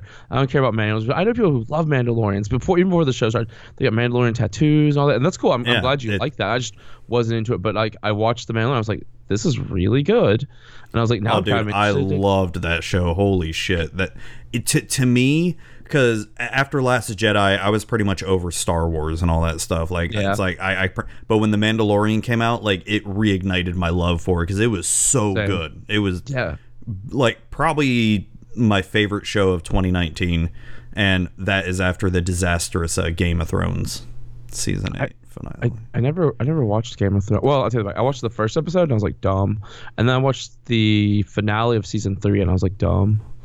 it's not dumb. It's really good. It's, I um, mean- the, the the books are way better, but it's um. I, I I tried to read the first book. I got like three fourths of the way for, and I, I say dumb. I, I, I really should say not for me. Like I, if, people like it, I'm, I'm down with that. I'm happy for it. I really am. I just couldn't get into it. But I know this is a real weird coming from a Magic player. I'm not super into fantasy, so So you I'm don't even like Lord of the Rings or anything? not really. No, really. I mean, I mean, I saw the movies. I definitely saw Return of the King, and I was like, "Oh, this movie's over." Oh, wait, it's not, man. Let's keep going for another thirty minutes. yeah, Oh, okay. it, cool. it, it ended just like the book. I didn't read the book. I tr- Oh. so that's something like I mean maybe you did. I, I don't know. Like I tried to read and I I'm a pretty big reader and Yeah. I'm not bragging, but I have pretty high like a pretty high reading level. And I I tried to read Lord of the Rings and I was like I just can't read this and I'm just like anyone who tells me that they've read Lord of the Rings and understood it in like elementary school because I know a lot of people who said that tell me that they have. I'm just like I don't believe you. I mean, I don't universally believe that, but like it's a hard read. It, it, it is a hard read. It's very slow because I read it when I was like 9, 10, 11, something like that. And um, it's definitely a tougher. It took me a long time the very first time because it was just, I mean, it's like a thousand page book altogether, not Yeah. including the appendices and all that. It's, um, it's, it wasn't really until I was a teenager, probably late teens, that I started to understand it more Yeah. and all that. Um, and it's one of those books that I can just go back and reread. Like I, I just finished rereading it. I think last year, or the year before, and th- they're my favorite books. My grandfather got me into the series. Um, Okay. I used to own like a first edition copy of all all the Lord of the Rings books, but Dude, that's awesome. I ended up losing them because they literally were falling apart. They were disintegrating and Oh all that. Um, and I just threw them away because it was not even worth saving. Um, I would just like vacuum seal them into something. Been like Well, are- I mean, he, he gave them to me like when I was a kid, so I didn't even know any better. And, Oh. and they only lasted like with me two to three years because they were just falling. They were falling apart by the time he gave them to me. gotcha. I could t- definitely tell they were well read though. Um, that, that's that's cool. Like that's an awesome thing. Yeah, and then when the movies came out, he and I would go see every single movie and all that. And so the it you, you know I, I got to admit though when I f- saw the very first Lord of the Rings movie, Fellowship of the Ring, I didn't like it at first because Really? of just the amount of changes from the book and all So I didn't I didn't know about that. Like generally speaking, I, I would say that I, I enjoyed the movies. They're not like my favorite thing, but like they're good. I can tell they're good. Oh, oh yeah, Like, they're the- definitely the good movies. great, and they and they look real great, especially for that time. But yeah, I, I can imagine them that being way different. That time now, It- it- Yeah. but I mean it's true. They're they're going to be was it? They're going to be. So the first one came out in 2001. They're going to be 20 years old next year. Jeez. Fucking hell. Um, no, but I've been out, I've been out of high school 20 years next year. That's scary to think about. Jesus. Oh fuck. Wait. When did I get out of high school?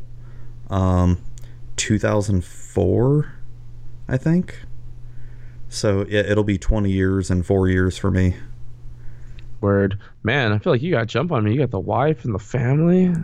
I got I got the podcast and the the podcast. no, my wife and I we were high school sweethearts, then she broke my heart and I got back at her after college and married her. Oh yeah, the, living well is the best revenge. Yeah, I, I, I, I got I got her with the long con. Like, Yeah. oh yeah, yeah. You, you you broke my heart. Now I'm gonna make you live with me for the rest of your life. Yeah. Oh, you could get rid of me that easy? Nope. Here I am.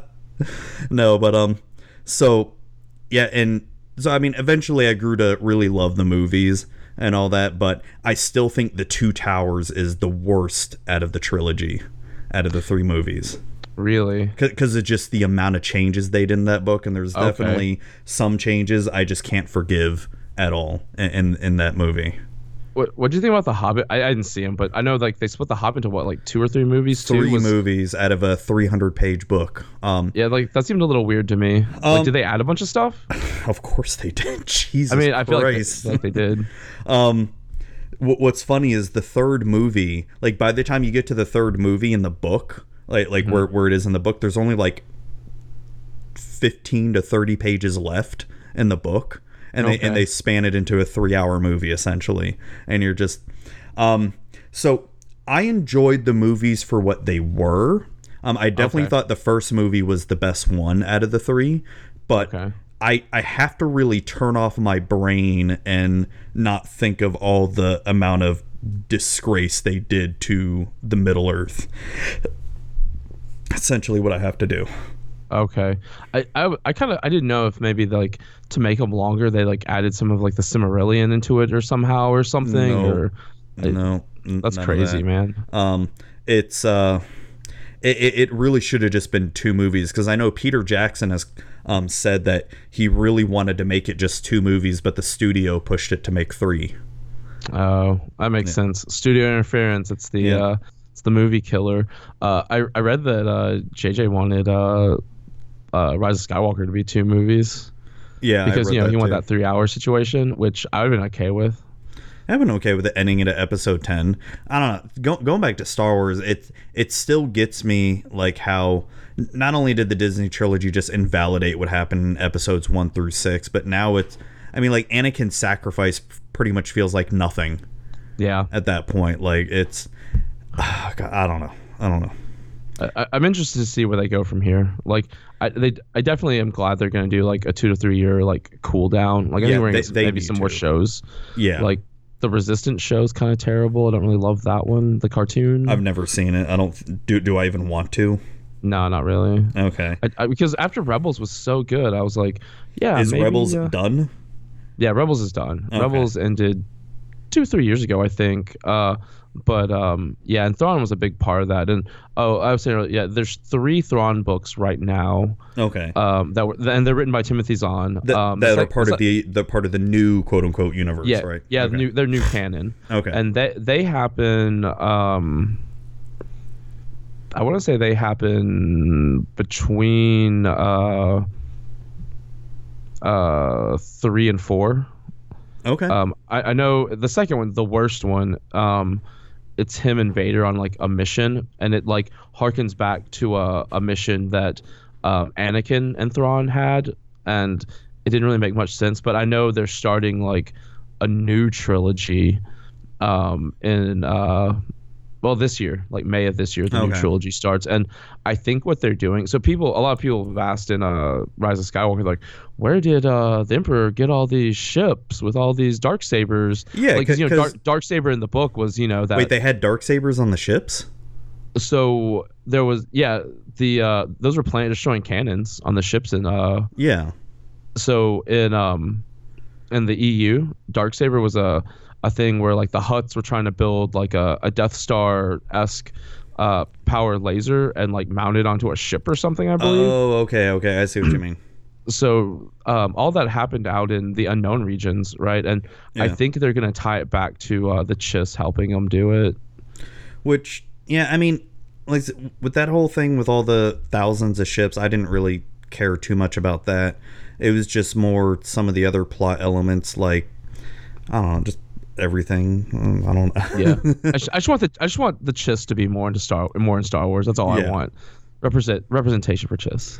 Yeah, yeah, it's um as far as like if they ever go to like episodes 10, 11, 12 and all that, it should be a trilogy just com- I don't know. Either they go back in time or or if they want to move forward, just stay away from Skywalker, stay away from Palpatine, stay away from all that. Stay away from Rey, To do something like hunt 1 to 200 years in the future, you know. That's that's what I'd like to see, and I'd like to see like the status quo finally like change, right? Because First Order versus Resistance, like you said, is the same thing as Rebels versus the Empire. It's the same thing, Yeah. right? And like I think maybe in the in New Canon they get like two or three ish years of peace, but still there's like it's like in the EU, like there's all these warlords vying for power and all this, but oh, Yeah. I don't know. We'll see.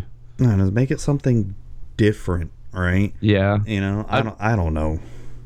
but but not in different like Last Jedi different, like good different. Yeah, good different. Or hell, or how about just stay away from anything past episode 9 and go let's do Knights of the Old Republic and shit. Let's see where there was like hundreds of Sith and all that versus, you know, the hundreds of Jedi and all that, you know. Let's see Darth Revan.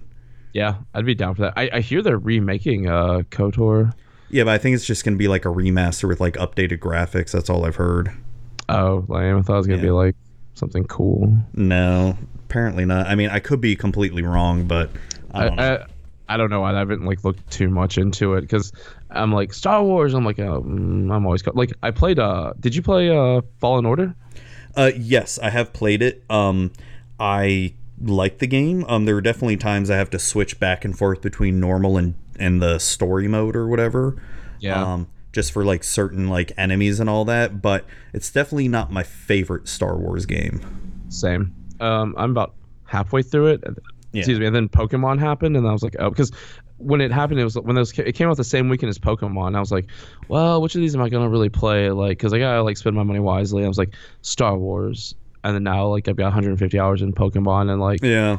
15 in in uh, Fallen Order. I know I, I have probably about the same like 10 to 15 hours in Fallen Order and um, I was playing it then when I got sick with the flu that's when the Dragon Ball Z game came out and I'm just like well fuck I, I had no plans on buying it but I was like really sick uh, so tired I'm like fuck I need to do something besides sleep so I bought the game and Word. been playing it you know on and off here Yeah, that game looks cool. I'm I'm thinking about getting it. Maybe I I don't know. We'll see. yeah I mean Uh, if, if you're not sure about it just wait for a sale or something on it That's that's really my plan, honestly, because I'm still pretty wrapped up in Pokemon doing the Yeah. competitive stuff, and you know I don't ever expect to be like good, good, but like I have fun. So it's like it's like Magic. I'm not great, great at Magic, but I still have fun. Oh, you're not great at dude. I'm like a pro. Like I could I could definitely be on the pro tour top eight right now. I just don't feel like it. You know. Uh, word. No, I understand. You just don't want to put in that work. I, I get it. Yeah. Yeah. No. Yeah, I definitely, I definitely like. Oh, I've got my my Nope shirt on. I, it, this was all a ruse to like show, to slowly strip my clothes on and be like scumbag. I was like magic scumbag. I was like mono blue player.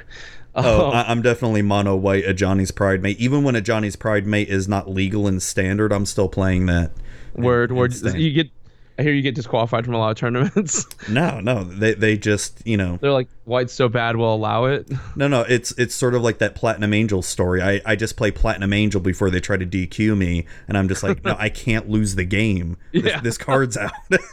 I, I've seen people uh, get Mindslavered, and the person who gets Mindslavered is like, I, I scoop, and they're like, nope, you can't scoop because I'm controlling your turn. and uh, I've seen some people get a little salty about that, but I, it's it's kind of funny to me. yeah, no, it's funny. Um, going back to Magic here, we can sort of go back to the video games here. Have you read, or have you seen or read anything about that Magic Legends MMO game? Um, I, I saw the the trailer thing for it. J- j- just like the little one minute trailer. And Yeah. All that? Okay. Have you have you seen any of the gameplay yet? Mm, is there gameplay that you can see? Yeah, yeah. You, you can look it up on YouTube. Um. Oh, so I need to check that out. so I will admit I was a little I was pretty hesitant on this game uh, by um because I, I first thought like okay they're making an MMO and at first they made it seem like it was going to be an MMO like World of Warcraft or Final Fantasy 14 something Yeah. like that so I'm like that's a terrible idea why would you even want to do that right because you're not even going to be able to compete with any other MMO out there or anything um but when I actually saw some of the gameplay footage of it, it's a quote unquote MMO like Path of Exile. It's going to be an isometric RPG instead of it just being like an, a third person over the shoulder type RPG, which I think is a much better idea because it's going to be like Diablo esque or Path of Exile esque or Torchlight. Okay. Yeah, no, I, I love those games. Um, well, Yeah. I've never played Path, but like Torchlight and like Diablo, I like. And I know that I- was always kind of like, this could be cool because the studio that's doing it's the studio that did uh, City of Heroes, and I, I loved that game. I played City Yeah, of Heroes. that was a a good game. They also did the Neverwinter Nights too, I think. and and I I liked the Neverwinter Nights games too. Like the second one was real good, and Neverwinter Nights was definitely I felt like ahead of its time. I thought it was going to be like this is going to be how you play online D and D, like you'd build your campaign and all that, which it, it turned out not to be. But No. I don't know. I, I definitely need to check out that gameplay, and knowing now it's be more Diablo esque, like that seems that seems real tight. Like that seems like what I want to do, and it's it's gonna be free to play, right? Um, I think so. I don't. I don't know. I mean, it, it- hopefully they follow like the Path of Exile model, where it's completely free to play, and then you can just buy premium stuff or whatever. Sort of like what they do Yeah. with uh, Magic Arena. You Yeah, know. but- Um, and that seems to have worked out pretty well for for them. Yeah, for the most part. Yeah. You play arena much or no? Oh yeah, I play a lot. It's a, um, I, Okay. I like trying to grind the quest, and um, I, I try to get at least like seventy to eighty thousand gold, um, right before a new set comes out, and then just dump all my money on buying packs. Nice. I have like 500 gold right now, I think. Oh damn! and, I, and- and not because I not because I dumped all my money on uh, packs because uh I just don't do the quests. oh, I see I- what you mean. I I want to be able to do the like. This gets a little controversial, but we'll we'll do that. Um, Yeah. I don't yeah. I don't like having to pay 10,000 gold to play a brawl all the time. Oh no, that's not very controversial. It's I've already talked about that. It's it's dumb. I, like I want to be able to queue brawl all the time. You and can. complete. Well, you can you if I pay for it. No, no, you can go to arenabrawl.net and match with other people and brawl. I- I- it's it's um it's it's a website that you put you either want to say you put in your Magic Arena name okay. and then you say do you want to play standard brawl or historic brawl and you choose one you hit find player and it'll match you up with someone and you just and you both put in your names and the direct challenge and you play brawl. But the thing is, like that doesn't complete your quest. Does No, it? it does not. That, that's what I want is be able to complete my quest playing. Brawl. I, I, I know what you mean. It, it's I, I want that too, and I don't understand why Wizards just doesn't give us what we want. Well, I thought like they did the first month of the 10,000 gold. And I was like, they're gonna see player feedback, and then this is gonna go away. No. And then now now we're on month two of it. I'm like, okay, cool. Maybe it's gonna the message take a little bit longer. We'll get there. We'll get there hopefully. Yeah. Nope. Nope. They're not gonna. Nope. Yeah. Well, one can hope. Yeah, maybe. I mean, hey, maybe one day we'll eventually get Commander in that game too. no, I don't think that's ever gonna happen. I, like, I, You don't think so? I, I mean, maybe I, I don't know. Ryan and I have talked about this before. Like, I just feel like it's. I don't know how they'd implement it.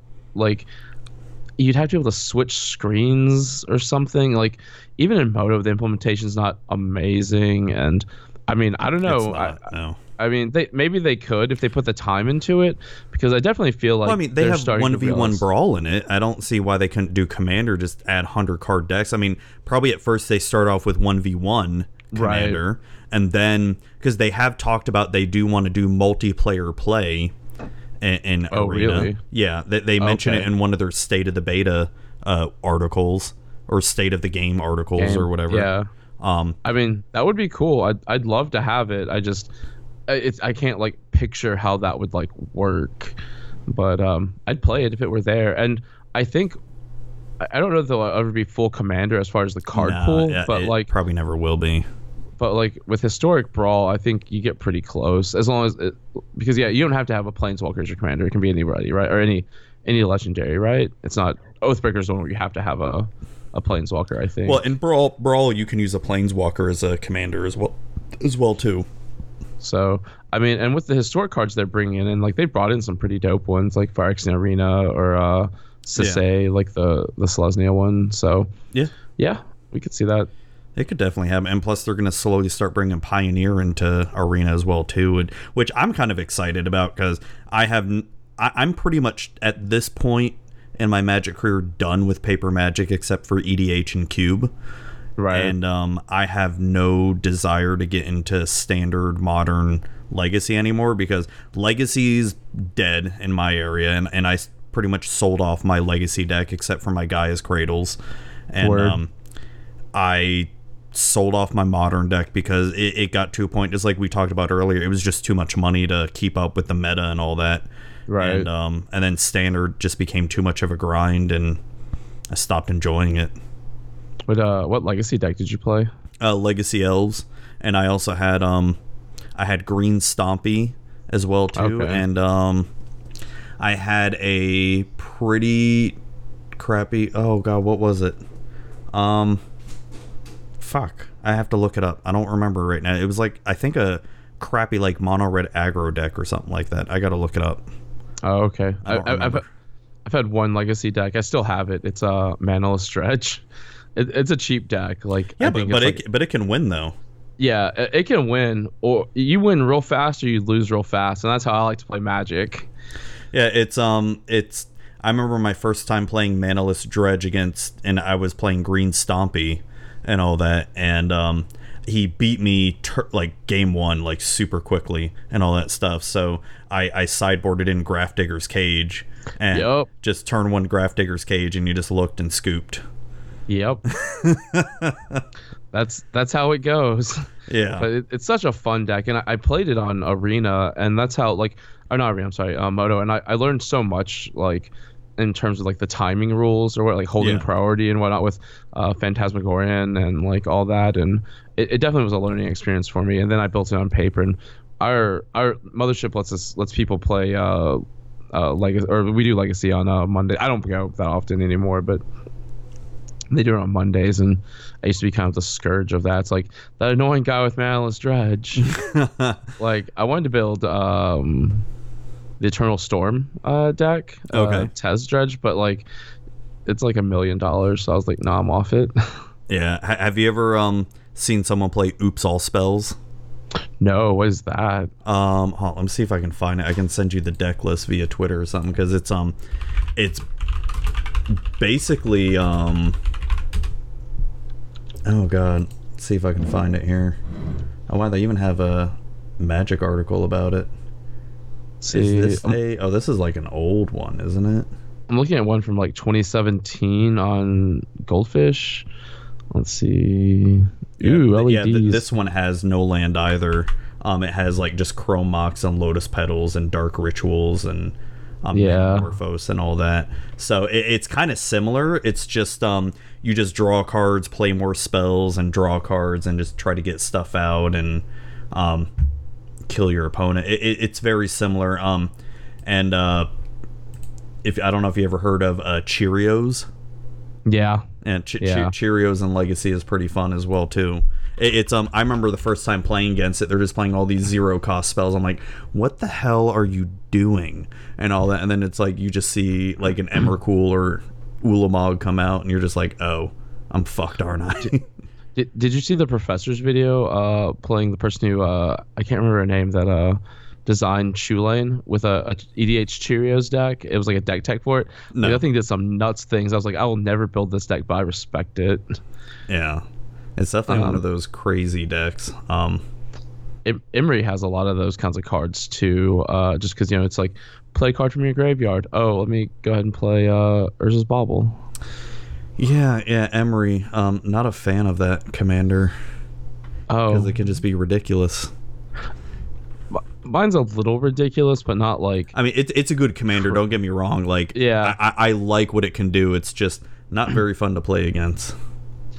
M- mine's like toned down. Ryan built Yeah. his as construct tribal, uh, which it's uh, that was his way of toning it down. Uh, mine's a little more competitive. Like I definitely have like, uh, like uh, the last time I played, I believe I won with um, dramatic reversal, um, on Isochron Scepter, yeah. and then I had um, Mirrodin besieged out, and I chose Ooh. Phyrexia, and then uh, I Blue Sun Zenith myself to uh, like four cards, It's and then I uh, I cast uh, Cyclonic Rift, and then I, I had Omniscience out, and I was just like, yep. I, I think I win, guys. I mean, if you want to like play it, let's play it. And they were like, it was some of my my uh, friends. Like it was a that wasn't like randos. It was like a, a personal play group, and they're like, "No, we're done here." And I was like, "Cool, me too." What's Like um? it, what- it feels. Oh no no. What were you gonna say? I was like, it feels good, but it also feels bad sometimes. Oh yeah. What, what what do you think is your most degenerate EDH deck that you have? right now, I'd say it's Niv Mizzet Parun. Ooh. Uh, is it like Storm or something? No, um, so it's uh, bounce stuff back to your hand, take all the turns, draw all the cards, tribal. Ooh. Okay. Okay. So what I, I've, the last three times I've played this game, I've gotten these cards out, and I, I don't know how. I'm not like I said, I never fetch, and uh, well, I don't say never, but I don't do a lot of fetching, and I didn't fetch these cards, but I, I keep ending up. Somebody, the last one was somebody had Nekusar out, right? So we're all Yeah. drawing two cards, taking two damage. So I get Psychosis Crawler out, mm-hmm. and then I get um, Dictate of the Twin Gods out, and so I'm doubling damage there. And then I had a bunch of cards in my hand, and like I windfalled, and I tried to. I think the windfall got countered. Last time I did this, I uh, oh, and I have a Thought Reflection that draws you a bunch of cards, or draws. Every time you draw one, you draw two. Um, I had that. The last time I won with it, I had that out, and I uh, I um uh, windfalled and like drew how many cards I had in my hand. Or I think it, I think that's windfall. I can't remember. There's one of them that's however many cards you have in your hand, discard Yeah. them, draw that many. So you know I've got that. I've got uh, th- I have you know like um, Niv Mizzet out, and I have uh, or Niv Mizzet Parun, and then I have uh, Psychosis Crawl out, and then I just kill the table. Like Jesus. it's it's getting pretty and like I uh the t- last time I won with it, I was like expropriate or no, yeah. First I was like time walk or not time walk, um, time warp, and I'm like okay, and I was like expropriate, and I got countered, and I was like okay, well I cast it. So because Ryan does the same, it's like every time he's he's cast, he's empty resolve. I mean, it does for him. Usually, it hasn't for me. The, the two times I've actually played it, but the two times I've I've cast it, I've won. Um, so then uh, I ended up taking. I was at like, I got countered. Then I Karn's Temporal Sundering, and I just kept, I just kept taking turns and just kept drawing cards and killing people with Psychosis Crawler and uh, what. Which this is why we preach you should uh, definitely run Artifact and Enchantment Removal to uh, stop these sorts of things. oh yeah. Like, like in the game that I was playing, like there should have been some sort of removal. Like it just didn't happen. Like I don't even feel like I deserved to win that game. Honestly, I was like somebody's gonna have removal, and it just never happened. Yeah, that, that's a but, pretty fun win. Yeah.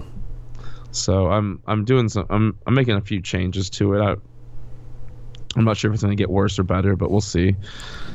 Oh dang. Uh, what about you? What's your what's your most degenerate deck right now? Um, probably my most winningest deck right now. I mean, I wouldn't consider my two mo- my two most winningest decks right now are Chulane and Kruphix, but I feel like my most degenerate deck that I built purposely to be degenerate would be Grand Arbiter Augustin, and that's um really to stop like my little play group because a lot of my friends like to build stupid ass combos, and yeah. so Grand Arbiter is just pure control.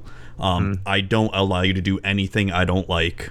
Um, I don't even have to have Grand Arbiter out to even really do it, and it's right. just you know the, both Teferi Planeswalkers, not the mono blue yeah. one. Um, the uh, and I have pretty much two win cons. Um, my first win con is Ulamog the Ceaseless Hunger, um, and then my other win con is Approach of the Second Sun. And then okay. the the my favorite way that I've won with Approach before was it, it was a pretty longish game where you know I was countering everything. I had so much mana out, and everybody on the table was afraid to do anything.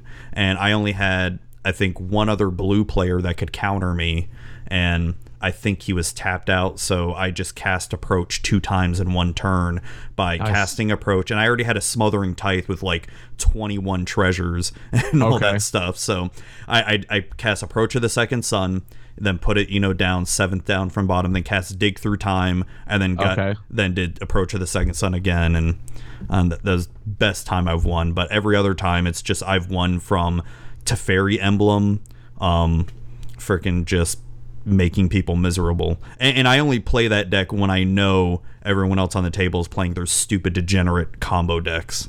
Right.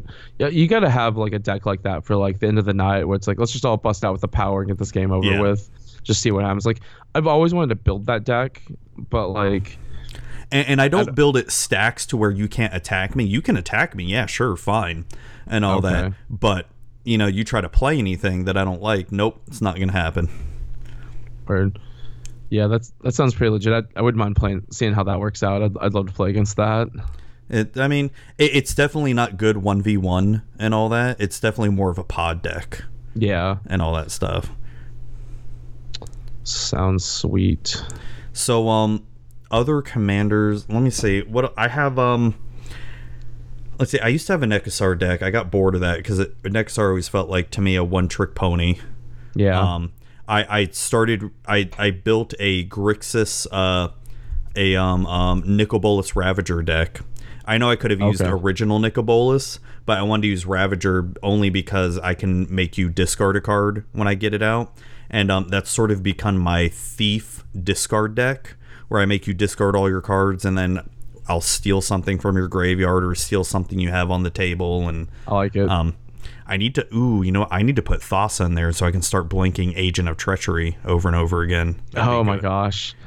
oh man, and Oh god, that card's like the scourge of brawl to me, man. Like Ryan a caster, somebody a cast, and, and the thing is like you kill it and like they still keep the thing, and I'm like, oh, okay. Yeah, I know. Cool. It, I mean, I I know the seven mana cost is prohibitive, but is it really in something like Brawler Commander? You know, uh, not not really. I mean, I'm, I'm, I'm probably rampant, so you know, um, man, the new Thassa I really like. I, I I haven't watched it yet, but somebody told me uh, DJ Jumbo Commander put out a video on uh, a mono blue um, Thassa deck, and I'm like, I need to check that out. I'm maybe a thing I want in my life. I know because my mono blue deck I have right now because I'm slowly going to be doing like the 32 color challenge. Like I, am being what is that 32 color challenge where you build an EDH deck of each color combination. Okay. And all that. It's like I'm very slowly doing. I just finished mono black. I'm doing a Yara and um because i when i saw Yara i loved it i loved it um okay and um i finally finished her though i do i am going to add probably a few new cards from theros into it like that nightmare shepherd guy seems pretty yeah. good um and uh but so i I, my mono blue deck right now is Sai Master Thopterist, and it's just you get him out a lot of card draw and just play a lot of cheap artifacts in order to build up a board of Thopters. It's it can be fun. I used to have like the um I used to have the Krark-Clan Ironworks combo with it.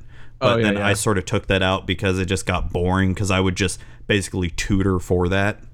Um so cuz I I there are times I like infinite combos, but then um you, you get sort of bored with it because you can just get them out so easily sometimes, and you're like, your Yeah. deck becomes a one trick pony at that point. Yeah, I agree. And um, I, I like to have my deck to have a little bit of variety and all that, just so it's not the same game every single time. You know? Yeah. Man, that 32, that's a lot of decks. Like, Yeah. I, I think together, I probably have put together, I probably have like eight decks.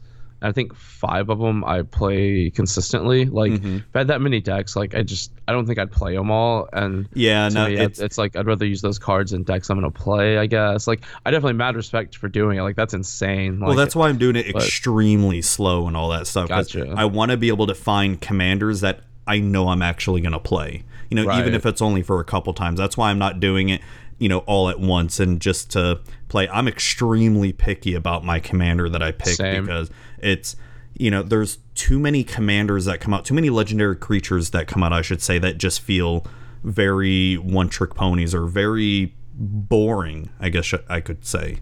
You Yeah. know? There, there's just too many like tribal. You know, for people who love tribal, awesome, cool, more power to you. I was at that phase where I really like tribal, but I'm sort of at that point in my magic career where I want to do something else besides just tribal, right? I want something that has unique abilities and right. stuff.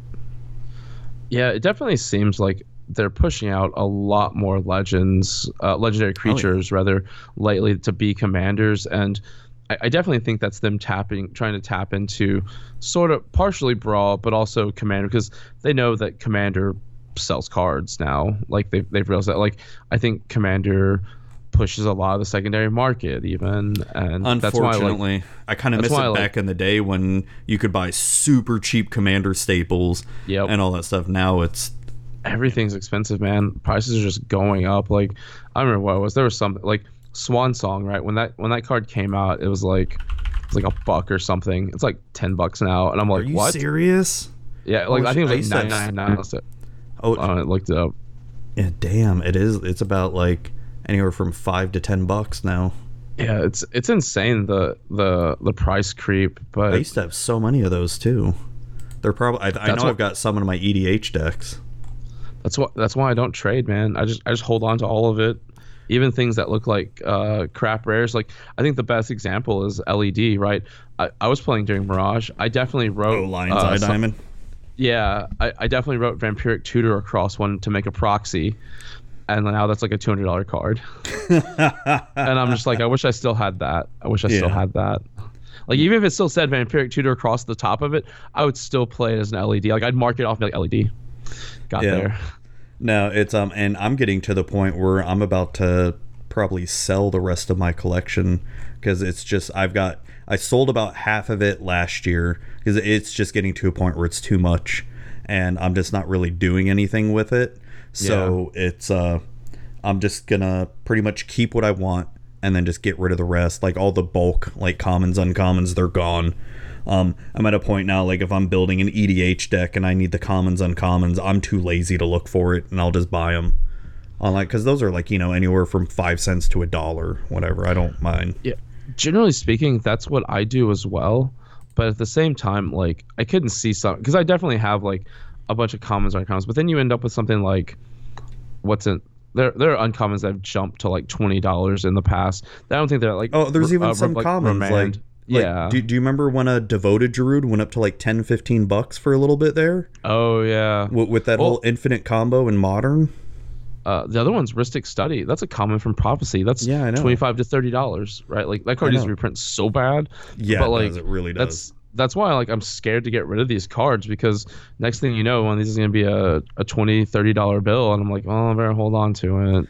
Yeah, but I Um, mean, if you're if you're gonna get rid of them, like if you want to get rid of them, just do it because the longer you hold on to it, the more you're gonna be like, well, you never know, you never know. Because I sold a lot of high value stuff that I know has definitely gone up in price last year, and um, I'm just I'm I'm over it. Then again, you may have a bigger collection because you were talking about buying not a case anymore. earlier. Yeah, I mean, You know, I, I definitely don't buy by the case. I don't ball that hard. no, I mean, I don't really. Yeah, no, it's um, yeah, I don't, I don't know, but um, it's definitely not as big as my collection because I know my one guy, uh, my one buddy, he lives like down the street from me, and he he's been playing since Alpha, and his Okay. collection was in his collection is still insane. Like he collects one of every single card just for his personal collection. Right. And then he no no no he collects a play set of every single card. And he's got a play set of every single card. I don't think he's got a play set of every single alpha card and beta card, but I think for like unlimited and up he does. Um so yeah his collection's insane and plus speaking of collections my one of my d&d players on friday night um, he started buying magic when it first came out and Okay. uh, you know started buying the starter decks the alpha starter decks and Yeah. and then stopped playing around god i want to say like weatherlight stronghold something like that and Okay. and he's wanting to sell his collection now dude he he brought in one of his binders because me and my buddy are helping him you know sell it Piece it out, yeah. yeah piece it out and all that stuff. Dude hold on. I i can send you these via twitter but when i, I took some pictures of his binder because he has literally some beta power in it. He's got two he's got like two beta mox sapphire and two beta like mox emeralds and all that stuff and just on on top of you know like a whole bunch of beta dual lands and all that like and i'm also i'm like these pages right here they're like that's like 50 grand right there that you have not Yeah. including like everything else he has because he had you know a whole bunch of beta soul rings and all that and um just eh, like oh it- dude it was insane the shit he had That's that's crazy. It's like, bro, you you're about to buy a new house. Well, he, he he's an older gentleman. He's gonna basically he, he's doing it for his kids and grandkids and all that. Oh, okay. So- get that so- college fund going. Yeah, so good for him for doing that. You know, it's, Yeah. Um, I, I if I was in his position, I'd be doing the same thing because he's also a comic book collector and Oh, he man. has like. Uh, he was telling us like his collection, like all these first edition rare stuff. I, I I don't follow comics at all, so I don't know if what he was saying was really good or not. I just had to took take his word for it. Yeah, anything that's like first edition or first, I'm just like, yeah, it's probably worth. Unless it's unless it's Spawn number one.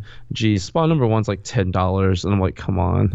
Like I, like I held on to that thing card for, that book for so long. I was like, it's gonna be worth so much money. It's gonna be so much money. And I'm just like, uh, that's like ten bucks. Yeah, the only comics I actually have um, are just the Batman Ninja Turtle comics that have come out in the past couple years.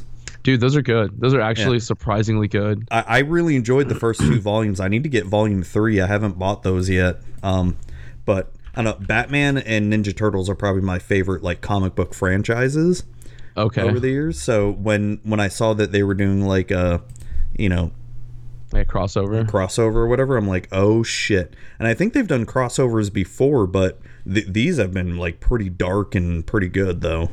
Yeah, so they did a whole like Warner Brothers DC crossover. I think it was like the other one was Elmer Fudd and Batman, which was which was pretty meh. Uh, there was the Shadow in Batman, which that was pretty cool. I liked the the Shadow radio plays back in the day. yeah. Like um my uh where did I get those? I don't remember. I had like these like cassette tapes that I'd listen to. It'd be like a radio play, and I was like, that's pretty cool. Oh, So damn. Um, so yeah, that, that's about all my experience with comic books. I'm not too heavy into it. Some of my my my one friend, he's super into comic books, and he's telling me like how he's so excited about all these. I'm like, cool, dude, that's awesome. I I don't know what you're saying, but it sounds good. I, I used to be into comic books. I have a lot of comic books that are probably worth eh ish money, but like now all comic books like across like DC and across Marvel, they're they're still good books sometimes, but they're all you have to read all of them or you don't understand anything. Uh, And I, I'm not gonna. they're, they're not spend- self-contained stories anymore We- like that. No, not really. I mean, some are, but most aren't. Right. So you have to, you're spending 30 $40 a week on comics. and that's two hundred dollars a month, and that's um that's a lot of magic cards I could be buying, or rent I could be paying, or something, right? Like I just I can't keep up with it anymore, and I'm just like I'm not gonna try. Yeah. And I you know I'll read the one comic that like I like, but it's like well I don't know what's going on because this ties in with like ten other comic books. yeah. So Oh shit! I didn't realize they're doing that shit now. Damn. yeah, they've been doing it for a while. Although the thing I do want to get back into is X Men. Um, so there's a writer Jonathan Hickman who's just amazing. He uh, Yeah. He wrote um, Avengers and New Avengers for a while, and that ended in uh, Secret War, the, the second Secret Wars, which I thought was kind of dumb. But he also there was a, a thing called Infinity that happened, and Infinity is is sort of what um, um Infinity got or uh, uh, was it Endgame and uh, what was the one before it? Infinity Uh, Wars.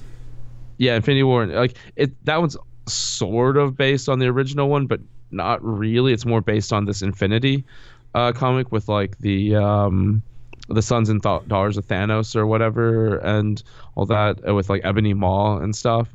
Those those originated from this comic, but but he's take they like X Men got nuts. Like Brian Michael Bendis went like ridiculous with it, and they what they did was they brought the original X Men into now and it was a train wreck. I mean, it was just bad. So they gave it to Hickman and they were like, fix this, please.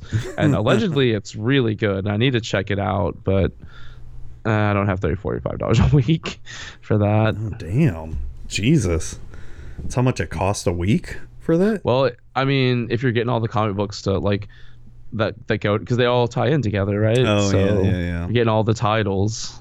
Shit, So- man. Wow. That's crazy. there, there's there's so many different like hot and that's what I like about kind of like nerd culture now like back in the day like there wasn't it was like kind of taboo and it wasn't mainstream it was hard to get stuff and now it's like anything that you want to get into like if if if comic books is your thing right and you want to spend that money you can do it and it's it's totally fine really easy Oh, to yeah. do you know magic cards are real easy to get used to I had to go to a Walden Books in the mall and be like talking to the guy I'm like hey bro you got any ice age behind the counter right like now i just like i can i can go to walmart and buy magic cards i mean I i don't right? but you know i could but like you know d&d like I, i've seen d&d starter packs at uh at target Yeah. and you know all this stuff like i i think that's awesome and like I don't, I don't have I mean I hope to have kids one day but like you know like your kids like Ryan's kids like they're gonna grow up in, in a world where like the things that we were into you know was sort of looked down on back then because I remember Oh my- yeah, oh my- yeah. It was definitely looked down upon. yeah like my, my mom was not into me playing d&d and she was not into me playing magic because she thought you know satan was going to jump out of the lord of the pit art and like get me um but uh she's come around with the podcast stuff and kind of the positive things that we've done and she she gets it now but back then it was hard but you know now like kids can get into these things and it's a positive thing and it's not people don't look down on them or anything so i, I think it's cool that we live in that world now Oh yeah, it's definitely awesome. Like my kids, um, you know, it's, it's you. You ask any of them, they or any of I mean my two daughters, um, you, you ask them, and like every one of their friends play video games. That was unheard Yeah. of back, you know, us growing up and all that. You know, because video games was definitely taboo a lot of Yeah. times, and well and the other thing is video games used to be a thing that i played by myself because i didn't have friends yeah, exactly. when I was when I was a kid, and now it's like everyone's playing video games together. Like it's like I mean I, I don't really understand how Fortnite works, but like a lot of kids play that together.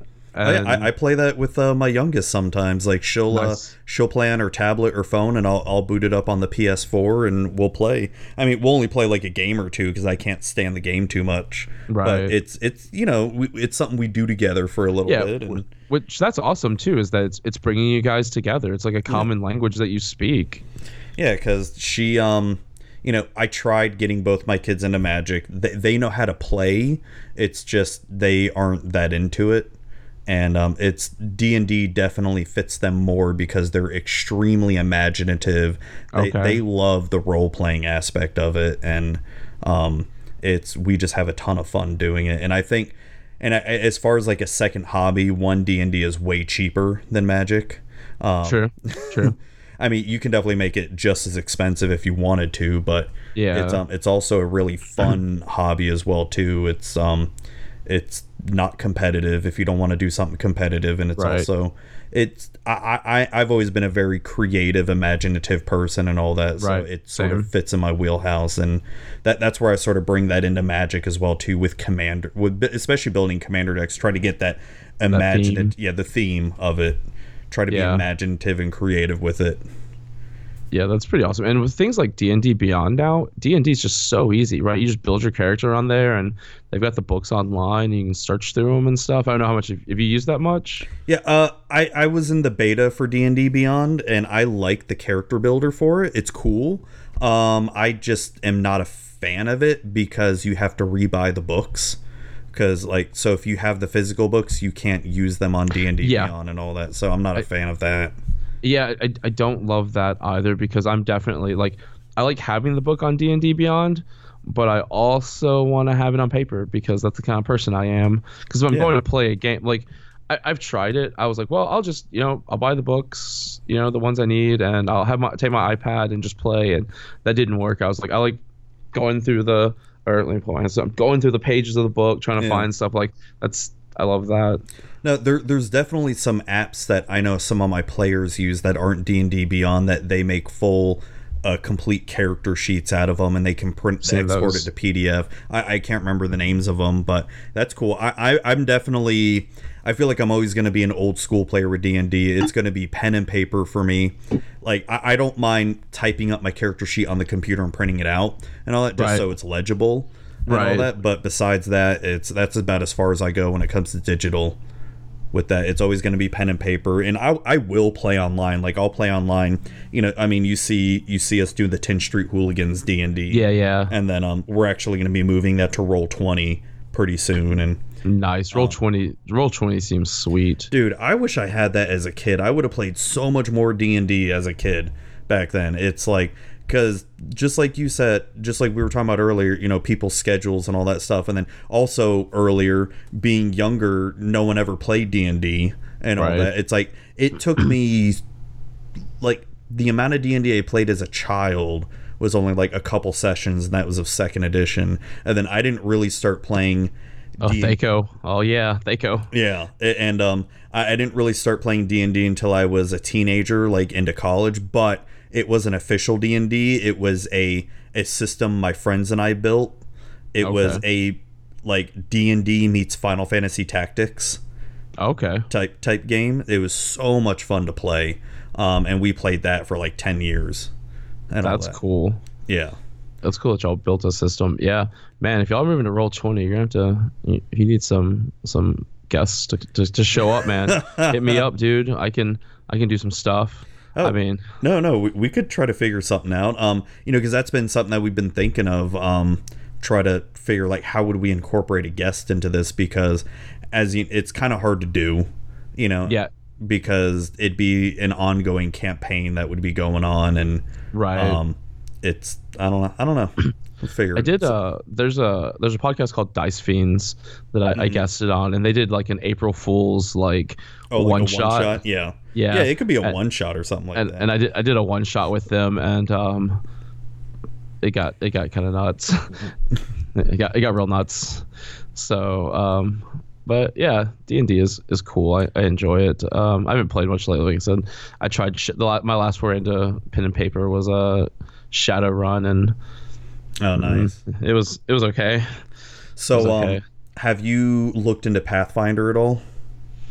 Uh, not much. I know a new edition just came out, and so I've been, we I've do. been reading it lately. Nice. It's Nice. friggin' look how thick that is. It's over Yeah, that's- 600 pages long. I have a friend uh, who's one of our listeners. He's one. He's been. I think he went to high school with Ryan, and I met him. So Ryan's bachelor party was a cabin trip. Like they went Yeah. out to this cabin in the middle of nowhere, and they just keep doing it. And then I got once Ryan and I got to be pretty close friends. I got invited to that. So then I go, and then every year we play kind of a one shot, and he he writes Pathfinder. Um, campaigns Cool. and we kind of beta test them. And so I, I played the new Pathfinder um, last year in like August, I think, maybe September. Excuse me. And uh, it was it, it was pretty cool. It's pretty Yeah. cool. I liked it. Yeah, I mean, I haven't played a single game of it yet. I've just been reading the rules of it, and there's a lot of things that one, it's a much more complicated system compared to D&D 5th edition. But Oh, I'm sure. but two, it's there's a lot of rules and rule sets in here that I wish D&D had because one of the things that I'm finding with D&D 5th edition was that it feels pretty shallow and I wish and it feels like a lot of times there's too many rulings or too many kind of rule sets that are just up to DM's discretion. And where Yeah. Pathfinder has them more defined in the book, where, oh, you want to do XYZ? Okay, these are the rules for it. Boom. That's it. We don't have to argue about it. If, if there's something I may want to change, slightly tweak it, sure. But for the most part, boom, there's the rules. Right. Uh, The thing is, I, I think, and that's where uh, actual D and D and Pathfinder diverge. Is I, I think that D and D like five D and D four did went way too far with it, but D and D five sort of reined it back in. Is they want to make it easier for more accessible. Oh, oh yeah, Really? for sure. It's way easier to get into. Yeah, like because I remember when I played uh D and D second edition back when I was in like junior high, like that was hard. Oh, Like, yeah, I'd no. read I'd read that book like three or four times, like, and I was still like, oh, I don't know, and like, dude the- dude the- you, you want to talk about hard like i because i've gone back and bought a lot of the books like first and second edition i've Oh, tried nice. reading the first edition book i'm like they don't even explain any of the rules that they, they just put out like stat tables and what you can do but it's like well how do you build a character then that they, they don't even really explain how to do that That's crazy. Like. I, I wish I had bought some of that stuff back in the day. I remember there was a where I grew up. There was like an uh like a used bookstore, Yeah. and they had like real old books, and they had like in this. It was in a plastic bag, but it was it was like Advanced Dungeons and Dragons. I was like, I wish I had bought that because I look I, every time we went, I'd look through it. and I'd be like, Dad, can I get this? And he's like, No. And I was like, That's cool. I get it because it, it was like twenty five dollars or, or whatever. Yeah. and when you're a kid, you know that's a lot of money. Yeah, for sure. No, but it's it, it's fun going back and reading some of those old books. Um, Yeah. and it's just to see how far the game's gone. But yeah, it, that is one thing I like with fifth edition. It's a much easier system to get into and Yeah. all that, and there's a lot of good role playing aspects to it. But as a DM, it's a little frustrating sometimes with the lack of rules. Sometimes, Yeah. and there's too much stuff that I have to either make up on the spot or I have to do a Google search, and it's usually one of the D and D developers putting out a tweet that becomes Yeah. an official ruling. I'm like, "Oh, that's dumb. Why do I got to do that? When I why can't it? Why can't they just, Just have that the in a book. book? Yeah, right. Right. Yeah. Yeah. did you Did you get the new Eberron book? Yes, I have not actually gone through yet. I'm way behind on my D and D books, like the because I I buy all the D and D books. Um, Okay. And I still need because I just now recently finished um, what is it, Waterdeep, and I was gonna Okay. start looking at Dungeons of the Mad Mage. So yeah, I'm like a, like two years behind, even though I buy them also because I because I like reading them in order. Even though I don't play the campaigns, I like utilizing a lot of the ideas. Yeah. Yeah. That. That's really cool. Like, I wish I had the time to get- do that kind of stuff to like just read through. Uh, I mean, I guess it takes a while. Like, it would take a long because that's what I try to do with the Shadowrun books, and that's why I like the old Shadowrun book, like the uh, the source books Mm-hmm. that aren't necessarily like rules, but it's like the settings and the campaigns and stuff. Like.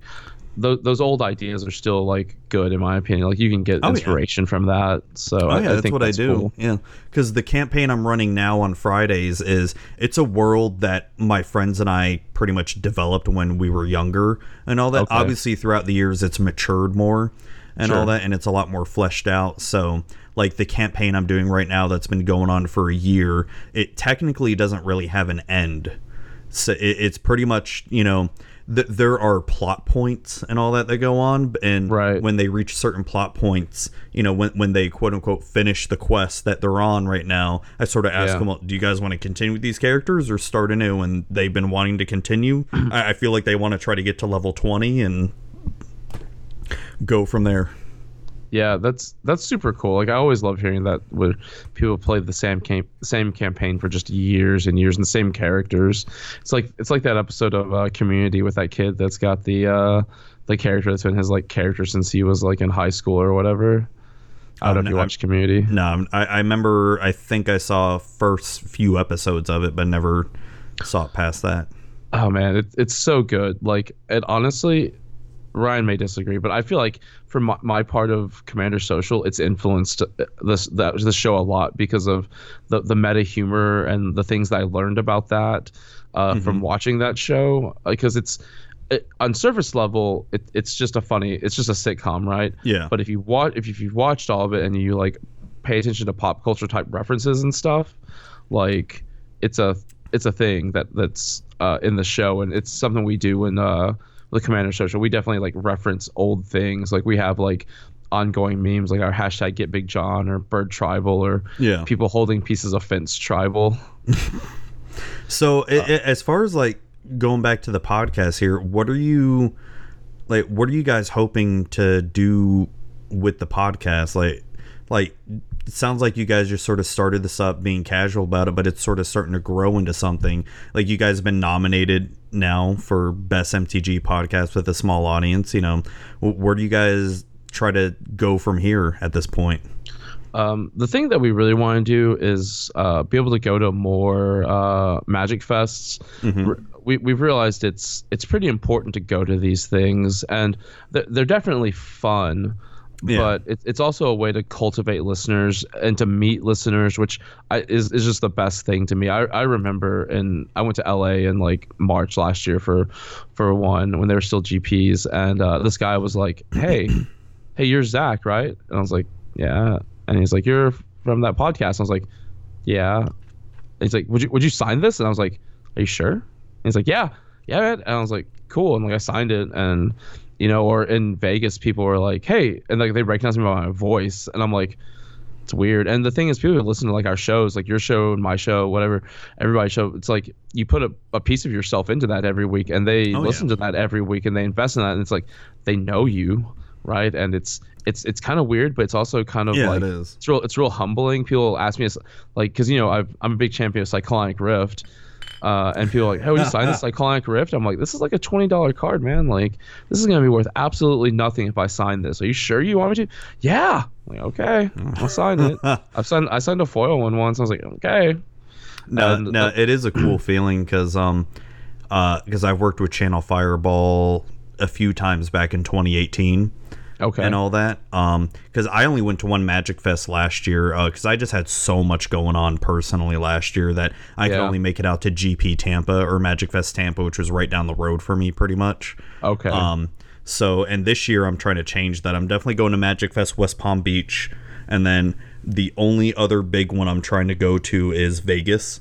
I was like, yes, you gotta go to Vegas, man. That is the one to go to. I know I, I want to try to go really bad, but so it's when I went to GP Dallas back in 2018, and you know Channel Fireball sponsored me, dude. It blew me away because they did this whole like spell slinger event where you could play against you know content creators and all that. Yeah. and um, I didn't. It, it kind of blew me away. Like I was busy nonstop. Like everybody wanted to play against me. I signed some cards and met a lot of listeners and all that. I was just like, "What? You listen to me? What? I just do this because I I love doing it and Right. shit. You know? That, that's how I feel too. It's just it's real humbling. And uh, I, I'm thinking Channel Fireball. They uh, they sponsored us for Austin, and Yeah. they didn't have a spell slinging area. And we thought, you know, it's like we're not. In my opinion, I don't think we're really big in our hometown. Which, you know, Oh, I'm definitely not big in my hometown because it's But- I, I don't play a lot of Magic in my area anymore. So. Right. Uh, we we've tried to try to ramp ours up, but it was like the whole time we were there. There's like a basically a queue of people wanting to play us, and it's like, wow, that's insane. Like, yeah, it's crazy, isn't it? like people i know i, I get just feel humbled people are like uh, it's like you know i'm terrible at this game right and Oh, they're like no we still want to play you we don't care and to me it's just the i don't really care about winning so much. Like i so i i know Jason Alt has his 75% rule. You know i have mine which is you build the deck at 100% but you play it at like 50% so it still averages out to 75% Yeah. i don't i don't really build it at 100% but i just want to like kick back and like play magic and just talk to people and hear their stories. Yeah, yeah, you know like how they heard about us or what they do for a living or you know how they got into magic. And it's it's always something different. It's always a, different and it's it's cool to hear those stories. And that's that's what I want to do in, in the next for the rest of this year is just meet more people, hear more stories, and just Oh. interact. Speaking of stories, remind me when we get done recording here. I've got two stories for you for Dallas. I, I, can't, I can't tell them on the air or anything like that. I okay okay I can't I can't say them, but it's they're very much worth hearing about. okay So r- remind me, should we should I forget? Um, yeah, but so so that's cool. So you got sponsored to do that with the command zone or whatever, or Yeah, yeah, exactly. no, that's cool. I'm I'm trying to work with Channel Fireball to do something for West Palm Beach and all that. I I hope they because I've worked with them in the past be, before, so I don't know. We'll see. Yeah, um, I, I I don't see why they wouldn't work with you. Like your your content's good. You're a good guy. Like. I, I'd work with you if I were Channel Fireball. Channel Fireball, if you're listening, you should you should work with Zuby. Zach said. Yeah, Zach, Zach says Z- you Zach said so. I mean, I mean, yeah, I mean Zach. I, I'm gonna get a call from LSV like right now, or or, or as Yeah. soon as this airs. Well, yeah, I mean, I, I like I'm, I'm I'm texting LSV right now. I'm like LSV, bro. Oh, bro, wh- what's that on the this." back of your phone? What is that? It's uh, it's definitely like a little logo. Uh, f- it's our Jeez, man. commanders. Yeah, you guys Like- went all out with that. Well, so the thing is, there's just like a hole here, and I, I just like printed it out at work and like cut a little Ah, square okay, and put it in there. Like, it's it's it's not like official Commander Social. See, like, see, you guys uh, got you, see, you guys got the little marketing thing going. That's where I'm like kind of failing at. I need to start getting on my marketing game again. Yeah, man. Um, the social media is a big social media presence is a big deal. Like, Oh, yeah. I've definitely like met a lot of people uh, on Twitter that are like my friends now, and like, you know, it's it's how the it, it's it's how word of mouth works now is is basically social media. So, are you mainly using Twitter now? uh twitter and our discord um, for our patrons we surprisingly the best part about having a patreon isn't isn't the money that we get it's the uh the interaction with the patrons in discord Okay. like uh we definitely go to them for feedback on episodes and ask them what they want to hear because you know we're doing it for them right and they are paying us so it's like what do you want to hear like if you think this is boring we'll stop doing it like what what kind of stuff and there's also a line too. It's like we definitely want to still make content that we enjoy, that we would want to hear. But the thing is, the people that are in our Patreon Discord are the same kind of people. That's they, they they have the same kind of mentality that we do, and it's it's really awesome to be able to do that. So. You know, like I, I just think interacting with people is is the way you got to go. Uh, just however you can. Uh, we have a Facebook group. It we don't use it as much because we've we've kind of transitioned to the Discord. Yeah, But yeah, Discord and Twitter is really where I, I, I talk to most of the people. yeah. Twitter Um, is definitely my strong suit. Um, I used to have a Yeah. Facebook group, but it was dead. Pretty much, even though I had like 300 people in the group and all that, there was like zero interaction in it, and I tried my best to try to cultivate it. It's just, it, I, I don't know. I just couldn't get any action out of it. Our Facebook group when I was still running it, because I, I I've always been the uh, the social media coordinator for all this stuff for us. Um, it it became um, self. This became sentient. It just runs itself. Like I don't go in there much, but when I do, people people are still talking. They're still doing stuff, and you know I, I think that's awesome that that, that that's Yeah. a place that people go to to talk to others, and they've made friends, and they're bouncing decks off each other and stuff, and it happens in our Discord too. And I, I think it's I think it's great. So, what thinks what what makes you think that sets your content apart from other podcasts or anything like that? Um, honestly, I think it's the chemistry between Ryan and myself. Um, not to say that like other podcasters uh, who are t- well, like you know, like with 10th Street Hooligans, right? You guys are all over the the country, right? Like none of y'all live in the same. No, no, Same no, area, no. right? We're yeah, all, all over. Yeah. Uh, so like you know, uh, we're we're we live in the same city. I'm over at Ryan's house two three times a week. You know, I know his kids real well. Um, you know, uh, I, I'm friends with his wife, and we him and I spend so much time there that we we can finish each other's sentences, and we we always like usually have the same opinions on things Mhm. and and and when we don't agree on things we can definitely like that's okay it's it's a it's an opinion right and I, I think our, our chemistry is what what sets us apart it's just Yeah. i think when you watch one of our episodes or listen to one of our episodes you can tell it's like we actually are friends. Not to say other people aren't i'm not saying that at all but we these are two we're two dudes who definitely spend a bunch of time together. Um, and I, I think that and you know our, our love of magic uh, and also a, a lot of times uh, you know you hear these people like that win these like pro tours. They've been playing magic for like like you know since like uh theros or like Khans. And you know we've been we've both been playing since 94 so we, we bring that to the table too Yeah. Um, but you know, I mean, I'm never gonna be as good as a, a kid who wins a pro tour start starting Khans. But I know, you know, I still I still have fun. It's whatever. And the thing is, like, those people put a lot of work and a lot of time into it. And I, I put work and time into it too, just not like that. Like, I don't want to play test the gauntlet or whatever. No, I know what you mean. I, I used to try to get into competitive magic, and just like we said earlier, it just makes me feel like it's a job. And. Exactly. It's- and I got over it. And uh, that that was actually the original idea for this podcast was like how to go from a casual player to competitive and all that. And like if you listen to a lot of the early episodes, that's kind of what I was gearing towards. And yeah, I, I got over it pretty quickly, like after the first twenty episodes or so. Yeah, I- I feel that it's it's a lot of work, man. You, you gotta you gotta our our, friend, our intern th grinds and he puts a lot of work into it. Your intern TH. Uh, we his name's uh, Elliot, but we call him th for tiny hands because his hands are small. Oh dang, poor guy. Don't don't be dis. I got tiny hands. Look at that. Well, the, Some the thing hands. is, the, the joke, the thing is, he's like, my hands are tiny. His hands are like the same size as mine. The Yeah. difference between him and I is I'm five six, and he's like, he's probably like Seven, five eight. ten, Oh, six okay. feet. Like like his hand, he feels like his hands are small in proportion to his body. Oh, and uh, he, he's a pretty tall guy. Uh, I definitely saw a thing on Ryan's Christmas tree. It was like a little hand uh, Christmas ornament, and I was like, I was like, Ryan, did did the intern give you a Chris? Did he make a Christmas ornament for you, dude? Or or we'll make jokes. Ryan held up six packs of uh, uh, Theros Beyond Death the other day, and I was like, that's more packs than than Elliot can hold up in one hand. and, I don't know. And, and but the thing is, like, he's so good at Magic, and he's still like, he's better than Ryan and I combined. And Yeah. Ryan's real good, and you know, he helps us like the deck tech we just did for Purphoros. You know, he definitely helped out on that, and because he just thinks about it in a different way than we do, and it's. He, he's a really cool guy, and he, he came down for Magic Fest Austin, and because he he moved to another city, which I don't know the name of this. I do, but I don't want to say it because I can't. I don't want to dox him. no, no, you're fine. uh, you're fine. but uh, he doesn't live in Austin anymore, and he came down, and it was so good to see him. Like last time we'd seen him was uh was Vegas, and that was after he had moved already too. But like, it's it was great to see him, and he's he's a great guy.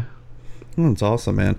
Well, So so I guess to wrap things up here, we're, we're getting like almost two and a half hours here. yeah, Um, I- yeah, it, it's getting a little late on my end here. So I guess uh, to wrap things up, uh, where can people find you and Ryan and your content? You know, where can they get it all? Where can they reach out to you and all that?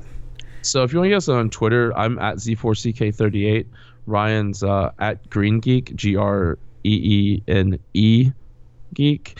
Um, and then we're at Commander Social together. And then uh, if you want to get us at Patreon, we're uh, patreon.com slash Commander Social. And uh, be watching out for that. Uh, we're definitely we're looking at uh, restructuring our tiers soon. So um, be on the lookout. But yeah, Awesome, that's man. that's all the places you can get at us.